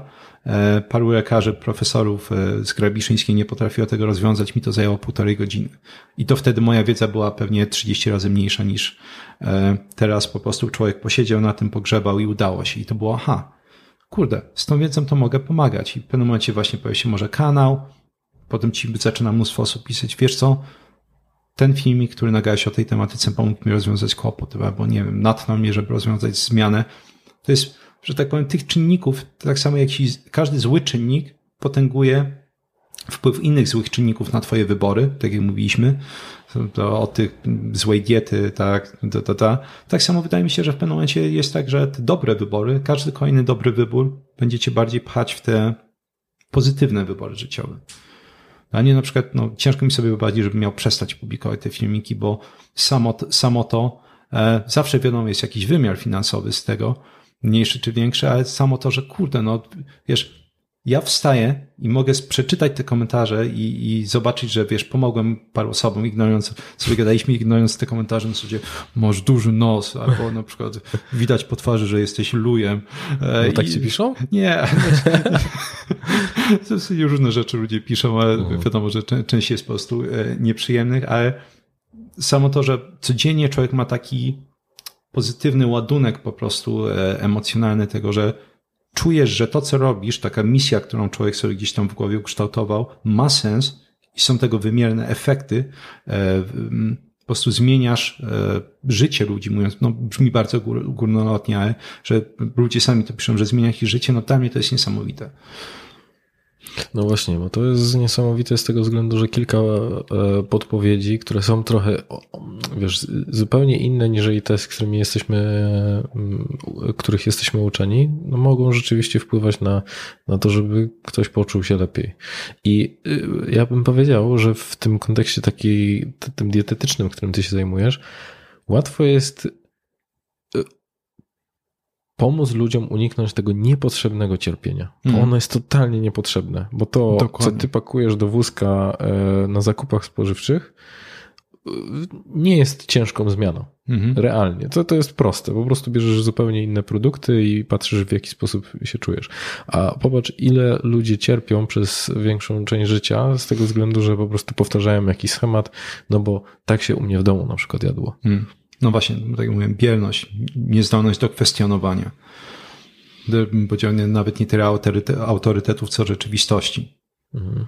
To jest, no, właśnie propos tych głupich wyborów, to w, w, Polsce, w Polsce mamy mniej więcej 2,5 miliona osób z cukrzycą, e, typu drugiego, 1,5 miliona w stanie przedcukrzycowym i zawsze jak cytuję tą statystykę, to mam, myślę, kurde, no jak na nasz kraj to jest masakra przy czym chyba 2-3 miesiące temu przeczytałem ilości e, osób z cukrzycą i stanie przedcukrzycowym w Indiach. Wiadomo, że populacja trochę inna, ale wiesz, ile mają?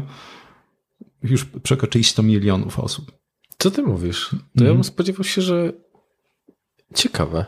Raczej spodziewałbym się, że Indie przez. No dobra, to ja mam w ogóle chyba jakieś błędne wyobrażenie na temat tego kraju. O, wydaje mi się, że mnóstwo osób ma. Jak, jak publikowałem, e, filmik a, pro, a propos e, negatywnego wpływu kurkuminy mm, na... No właśnie, nie pogadaliśmy o kurkuminie. Tak. No, to...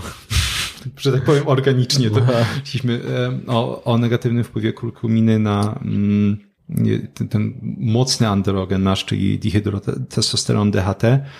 To, to na przykład wiele osób to mi się, się podoba, bo ja wiem, że niektóre osoby, niektóre pisały złośliwie, niektóre tak szczerze, na zasadzie trochę jakby pytając, ale jak ludzie chcą uprościć rzeczywistość, żeby się wpasować w to, co oni mają w głowie. I mówią, ok, jeśli kurkumina jest taka zła, to czemu na przykład Indie mają taką populację? I w zasadzie dla mnie um, po pierwsze wszystko jest procesem, tak? Wygaszanie androgenów, zmniejszanie poziomu androgenów jest też procesem.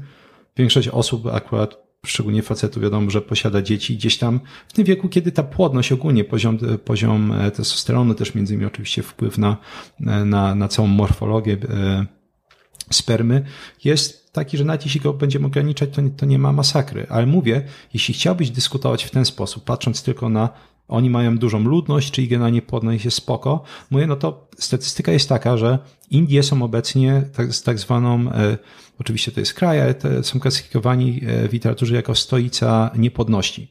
Hmm. I są na pierwszym miejscu, jeśli chodzi o, o, o zaburzenia libido i erekcji na świecie obecnie. Co to mówisz? Tak. E, ja mówię, że jeśli ktoś chciałby robić takie upraszczanie świata, ja opisywałem, że jeszcze raz, kurkumina je, będzie wpływać na ograniczanie ilości DHT. I DHT jest szczególnie potrzebny podczas rozwoju płciowego, e, jeśli DHT jest ograniczony, szczególnie u dzieci, jest jakby ten mechanizm wygląda tak. Mamy testosteron, na testosteron e, działa enzym, który się 5-alfa reduktaza nazywa i on przekształca testosteron w DHT. Więc, e, który jest testosteronem na sterydach. Dokładnie tak. O, polecam kurs trychologiczny Bartka, tak. jestem właśnie na tej lekcji. I e, kurkumina e, blokuje ten enzym 5-alfa reduktaza, czyli mniej testosteronu jest w stanie być e, skonwertowane w DHT, ale podczas rozwoju płciowego jakiekolwiek zaburzenia 5-alfa reduktazy, najczęściej one są genetyczne, powodują, że jest mniej DHT i to prowadzi do rozwoju mikropenisa. Mhm. Czyli, ale to mówisz w kontekście życia płodowego, czy w trakcie już rozwoju dziecka? Rozwoju dziecka. I, i do tego chciałbym dojść, bo mówię, jeśli ktoś chciałby sobie upraszczać świat, że mówi, no okej, okay, oni mają dużo ludności, więc kurkumina nie może być zła. Średnia częstotliwość występowania mikropenisa na świecie to jest 0,6% w populacji męskiej. Teraz zgadnij, jaka jest e, częstotliwość występowania mikropenisa w Indiach. 5%. O, to by była masakra. Już nie, ale nie jest tak daleko. E, Jedna statystyka widziałem, jeszcze sobie sprawdzałem przed wywiadem.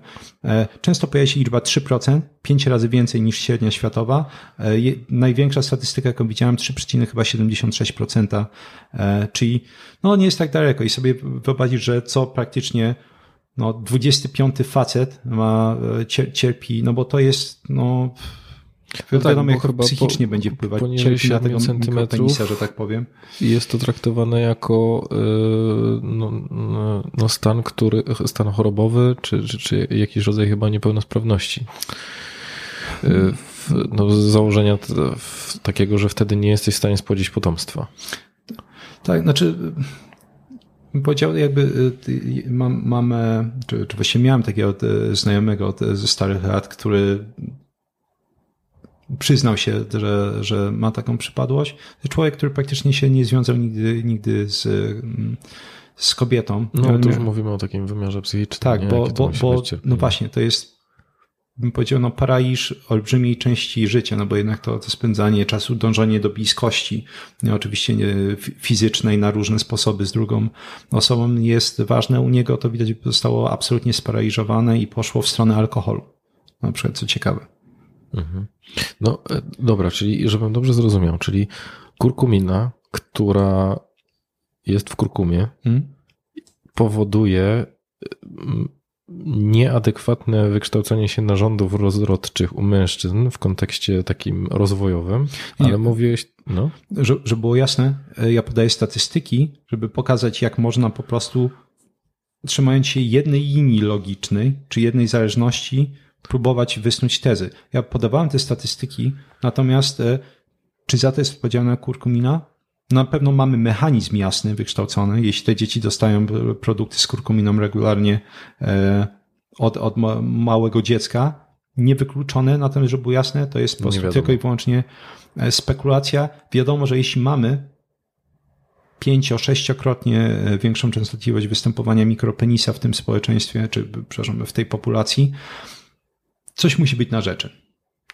I też jednocześnie dla mnie e, jest, jest ciekawe, że jeśli popatrzysz na w drugą stronę, DHT, tak jak powiedziałeś, tak, to jest testosteron na sterydach. To znaczy, jeśli mamy receptory androgenowe, to DHT przyłącza się do tych receptorów, czy to powinowactwo jest 3 do 5 razy większe. Olbrzymia ilość receptorów androgenowych jest na prostacie. Im więcej tych e, androgenów przyłącza się do prostaty, co jest procesem. Przerost prostaty dzieje się u każdego faceta. Powiększenie prostaty wydarzy się u absolutnie praktycznie każdego faceta.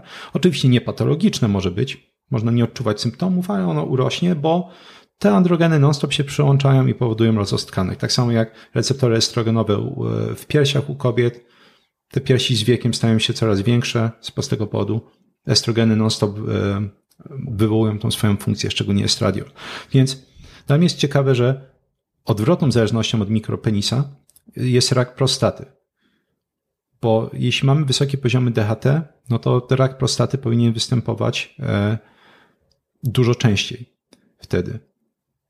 I okazuje się, że e, poziom występowania raka prostaty w Indiach jest nawet parunastokrotnie, jeśli patrząc na niektóre statystyki, mniejszy niż w Stanach. Czyli na przykład w Indiach to jest gdzieś tam 6, 7, e, 8 osób e, bodajże na tysiąc mieszkańców, mi się wydaje. No, w, w Stanach to te statystyki dochodzą do ponad 100 e, na przykład, czy widziałem nawet 180.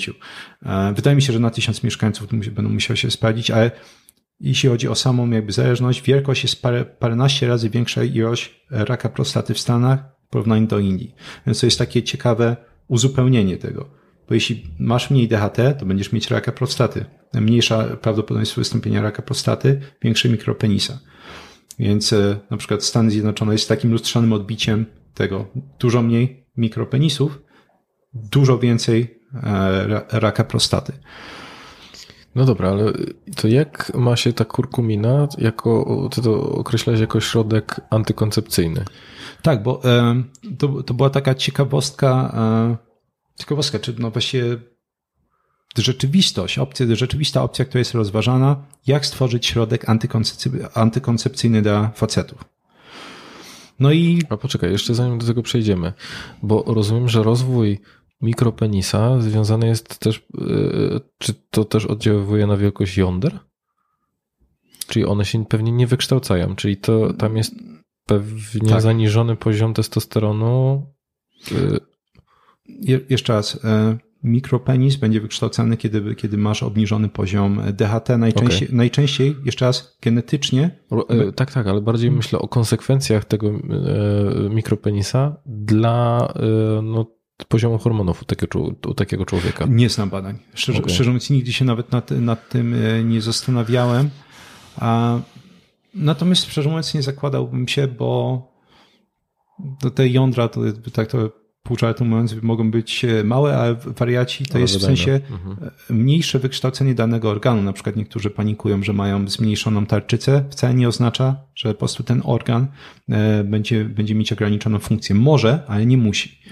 E, Natomiast e, osobiście nie znam żadnych badań, więc ciężko mi powiedzieć, jaki mają poziom testosteronu. Dobra, to wracając do antykoncepcyjnego podejścia. Tak. Mm, Więc, e, no właśnie, e, wi- wiadomo, że jakby cały ten ciężar antykoncepcji e, spoczywa od, od dekad na, na kobietach, więc też od wielu, wielu lat lekarze kombinują, czy naukowcy kombinują, ok, jak można by stworzyć potencjalnie środek antykoncepcyjny dla facetów. I no szczerze mówiąc, te próby są praktycznie zerowe na ten moment, ale no właśnie wyszło fascynujące badanie, które, y, w którym rzucono światło na to, że kurkumina może być takim śr- środkiem. E, Po pierwsze, na początku były badania na modelach zwierzęcych, między innymi e, mysi, i tam okazało się, że tak, większe dawki kurkuminy będą, będą zmniejszać e, bardzo mocno ruchliwość plemników. Czyli nawet, nawet, jeśli po prostu doszłoby do ejakulacji, no to po prostu szansa, że takie plemniki by doszły do komórki jajowej są, są niesamowicie niskie. Ale to były modele mysie. No to stwierdzono oczywiście, to jest słuszne podejście, trzeba przetestować na ludziach. Okazuje się, że podobnie. Rzeczywiście ruchliwość plemników się e, zmniejsza. No i zaczęto kombinować, ok, jak można zwiększyć skuteczność kurkuminy w takim razie, żeby może zatrzymać praktycznie ruch tych plemników. Bo wtedy by się okazało, że jeśli do tego ruchu nie ma, no to tak naprawdę do, doszliśmy do pełnej antykoncepcji. Nawet jeśli będzie wytrysk, te, te plemniki nie będą w stanie absolutnie nic e, zrobić. Ale to jest takie punktowe, to znaczy, że jem kurkumę i absolutnie to no, już Nie, nie w tych ilościach, żeby, żeby było jasne. Nie, Okej. Nawet e, jakby w badaniach tam się pokazuje, że nawet do 8 gramów e, kurkuminy dziennie nie ma żadnych toksycznych efektów. Takie efekty już będą mia miały, żeby takie ilości będą miały jak najbardziej wpływ na obniżenie ruchliwości plemników, natomiast Nie, antykoncepcyjny. nie, nie, nie antykoncepcyjne. zamrażający. Tak. Mhm. Więc oni kombinowali, bo oczywiście nie o to chodzi, żeby dać e, olbrzymie dawki danej osobie, czyli na zasadzie o, zobaczymy, co się stanie, jeśli damy na przykład Bartkowi 60 gramów kurkuminy, zobaczymy, czy to wywoła efekt antykoncepcyjny, bo po pierwsze, a, spożyć taką ilość, potem szanse na to, że nie pojawią się jakieś toksyczne efekty te, takiej ilości są małe, więc oni, oni zaczęli kombinować, że Ale czego by się nie zrobiło za stówę? nigdy w życiu tego nie zrobią. 100 dolarów? O, Okej. No, Możemy spróbować. E, Więc zaczęli kombinować, co można zrobić. Okazało się, że po prostu naświetlanie e, kurkuminy jest w stanie potęgo- potęgować jej efekt, działanie nawet 25 razy. Naświetlanie kurkuminy. Tak, dla mnie to też było chyba najciekawsza rzecz z tego badania dla mnie, że wiesz, co, Światłem? było- Tak, Okej. tylko nie wiem jakim światłem, to nie podejrzewam, że to nie, wiesz, nie było zwykłe światło. To była dla mnie najciekawsza rzecz. Nie to, że nawet można e, użyć tego jako antykoncepcji potencjalnie, jak się spotęguje działanie kurkuminy, tylko, że naświetlanie było w stanie spotęgować efekt jej działania nawet 25 razy. Więc zmierzając do końca, rzeczywiście e, naświetlając to i zwiększając e, mocno te- dawki mm, kurkuminy, i to akurat było na, na modelu myśli, e, nie na ludzkim, w ludzkim tylko pokazano, że zmniejsza ruchliwość, wie- większe dawki kurkuminy. Pokazano, że jest, są w stanie zatrzymać ruchliwość pojemników na 5 do 15 minut, więc ten efekt, efekt został e, osiągnięty. Czyli praktycznie można powiedzieć, no, w ogóle się nie ruszają no, po ejakulacji. E, Natomiast to jest takie właśnie ciekawostka, no, będą nad tym pracować, natomiast no, warto pamiętać, pamiętać, kurkumina nie jest tak samo jak dowolny suplement, no to powtarzam non-stop, jak widzę, że ktoś non-stop zachwala jakieś suplementy, że one są świetny na to i, i nikt nigdy nie wspomina o negatywnych konsekwencjach e, dowolnego suplementu, to mnie to bardzo niepokoi, e, bo można sobie naprawdę zrobić krzywdę na setki sposobów dowolnym praktycznie e, suplementem. No właśnie, nie? jest mam wrażenie taka moda, żeby brać suplementy po prostu tak, bo są zalecane. No to. No jest, jak wchodzisz do apteki, no to co, co ci uderza? Przecież na, na, na wierzchu potenc- potencjalnie w większości aptek, przynajmniej jest takie moje doświadczenie, nie masz leków, tylko masz suplementy diety mhm. wystawione. Suplement na to, suplement na tamto, żeby się lepiej czuł, lepiej sikał i, i tak dalej. No tak, no, są, e, każdy może wyprodukować swój suplement i go tam postawić i zapłacić pieniążki. To, jest, to, to, jest, żeby, to jest dziki zachód, tak, jeśli chodzi o, eksponowany. O, o, o produkcję. Nie, to też dla mnie było na studiach zaskakujące. Jak duże ma to znaczenie, żeby była ekspozycja y, w konkretnym miejscu i w, przy konkretnych produktach na, na wysokości oczu na przykład. Tak. To jest niesamowite, że, że, że no, te A... decyzje zakupowe nie są tak naprawdę nasze. Tak, słuchaj, i, i, i dostęp, że tak powiem, do, do stworzenia takich produktów, przez się barier praktycznie nie ma. Każdy mógłby sobie nie wiem, jeśli bym chciał mieć swoją markę, nie wiem, ma magnezu czy, czy czegokolwiek takiego, to prawdopodobnie jest kwestia e, paru tygodni skontaktować się z producentem, powiedzieć, jakie są moje wymagania, jeśli chodzi o dawki, opłacić partię, za miesiąc mam, nie wiem, Bartmag, tak, moją, moją markę magnezu. Jakby produkcja czy e, suplementów jest naprawdę szalenie łatwa na ten moment. Mhm. Już, już w, tych, w tych czasach. No, bariera wejścia to jest na zasadzie mieć tylko trochę kasy na, na partię. Jeżeli miałbyś poradzić ludziom e, jedną rzecz, nad którą warto, żeby, e, żeby potraktowali jako to, trochę taką uniwersalną radę, e, co zrobić, żeby zadbać o, o swoje zdrowie, takie już właśnie mentalne z tej perspektywy żywieniowej, to, to czy może takiej lifestyle'owej, tak jak mm. też rozmawialiśmy, to co, co byś im doradził? E, na pewno wszystkie te rzeczy, o których mówiliśmy, które wydaje mi się, no, przynajmniej większość, dietetycznie to wiem, że każdy, każdy ma swoją opinię i uzasadnienia, na pewno ruch i, i paradoksalnie y, ja nie lubię promować jakiegokolwiek intensywnego ruchu, na zasadzie bieganie parę razy w tygodniu, to jest po prostu kolejny stresor dla organizmu. Jeśli ktoś ma życie napakowane stresorami, to może naprawdę dać bardzo mocno e, w kość. No, taka moja mantra, którą non-stop tłumaczę, to jest organizm nie rozróżnia rodzajów stresu. Tak, nie wiem, stres termiczny, jak na przykład sauna czy morsowanie, to jest też stres. Stres mechaniczny, czyli właśnie ruch, to jest kolejny stres. Mam stres dietetyczny, mam stres chemiczny, e, taki jak właśnie alkohol czy innego rodzaju używki. Musimy umieć zarządzać stresem. I pierwszym krokiem jest zrozumienie, że organizm nie rozróżnia rodzajów stresu i one się kumulują. Mają efekt kumulacyjny. Więc tutaj bym powiedział ruch, natomiast no właśnie, to nawet, nawet spacery. Ja osobiście uwielbiam e, promować spacery. Jeden z najbardziej niedocenianych. To jest słaby stresor, wciąż ma niesamowicie dużo funkcji, natomiast e, z drugiej strony lubię, lubię promować e, ćwiczenia siłowe. Moim zdaniem ćwiczenia siłowe, siłowe są bardzo niedoceniane w porównaniu do tego, jak się mówi, no niesłusznie wysiłku aerobowego, tam nie wiem, rower, um, rower, bieganie właśnie, czy, czy tak dalej, bo więcej mięśni to jest lepszy metabolizm między nimi, lepsza stabilizacja sylwetki, lepsza sprawność na długie, długie lata. Mm, więc e, to, to jest wysiłek, który. No i mężczyźni ze średnim e, e, umieśnieniem są oceniani jako bardziej atrakcyjni zarówno na krótkoterminowe, jak i długoterminowe relacje. Hmm. Nie widziałem takich badań, ale absolutnie mnie to nie dziwi. No wydaje mi się, no jesteśmy nowoczesnymi małpami, ale wciąż małpami, jak to nie, niektórzy mówią, że, że te, te wszystkie różnego rodzaju takie atawizmy, te, te pierwotne jakieś instynkty, przekonania i tak dalej często tkwią w nas. No, no. Dokładnie, nie? Ale wracając jeszcze nawet do tych spacerów, to wiesz, są badania, które pokazują, że tam chyba spalenie 500 e, kilokalorii dziennie, czyli tam to jest 11 tysięcy kroków, albo tam godzinka basenu czy czegokolwiek, mhm. powoduje to, że my jesteśmy bardziej mm, odporni na, e, może inaczej, bardziej odporni psychicznie i mniej reaktywnie emocjonalnie. To znaczy, tak. że ja się bardzo mniej, tak. mniej wkurzę na ciebie, jak ty mi nadepniesz na, na palca w momencie, kiedy no, ten, e, pozwoliłem sobie właśnie na taki wysiłek. Dokładnie tak.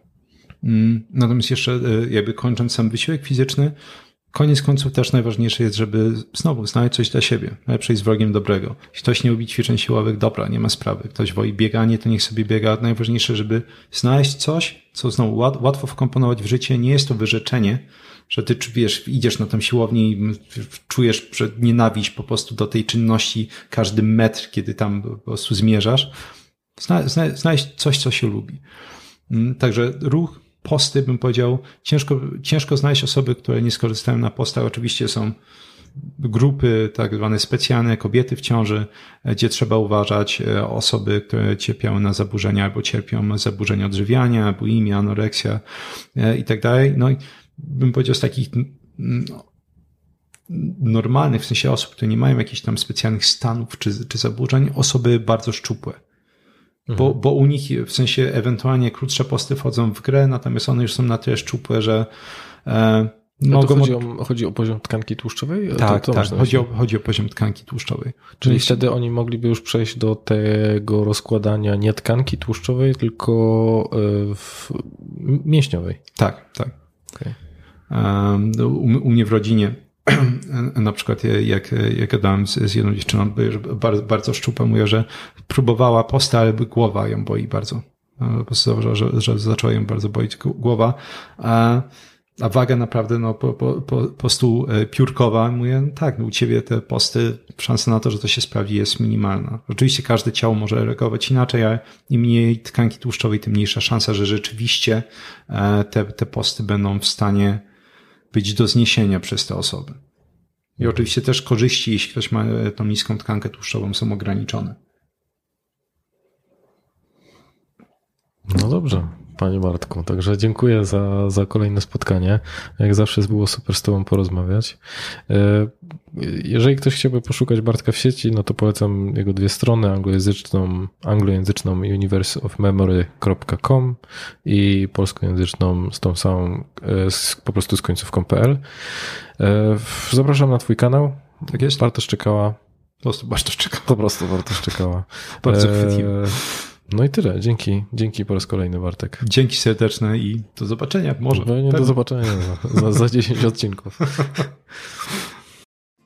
Słuchasz podcastu charyzmatyczny. Zasubskrybuj, daj kciuk w górę lub skomentuj.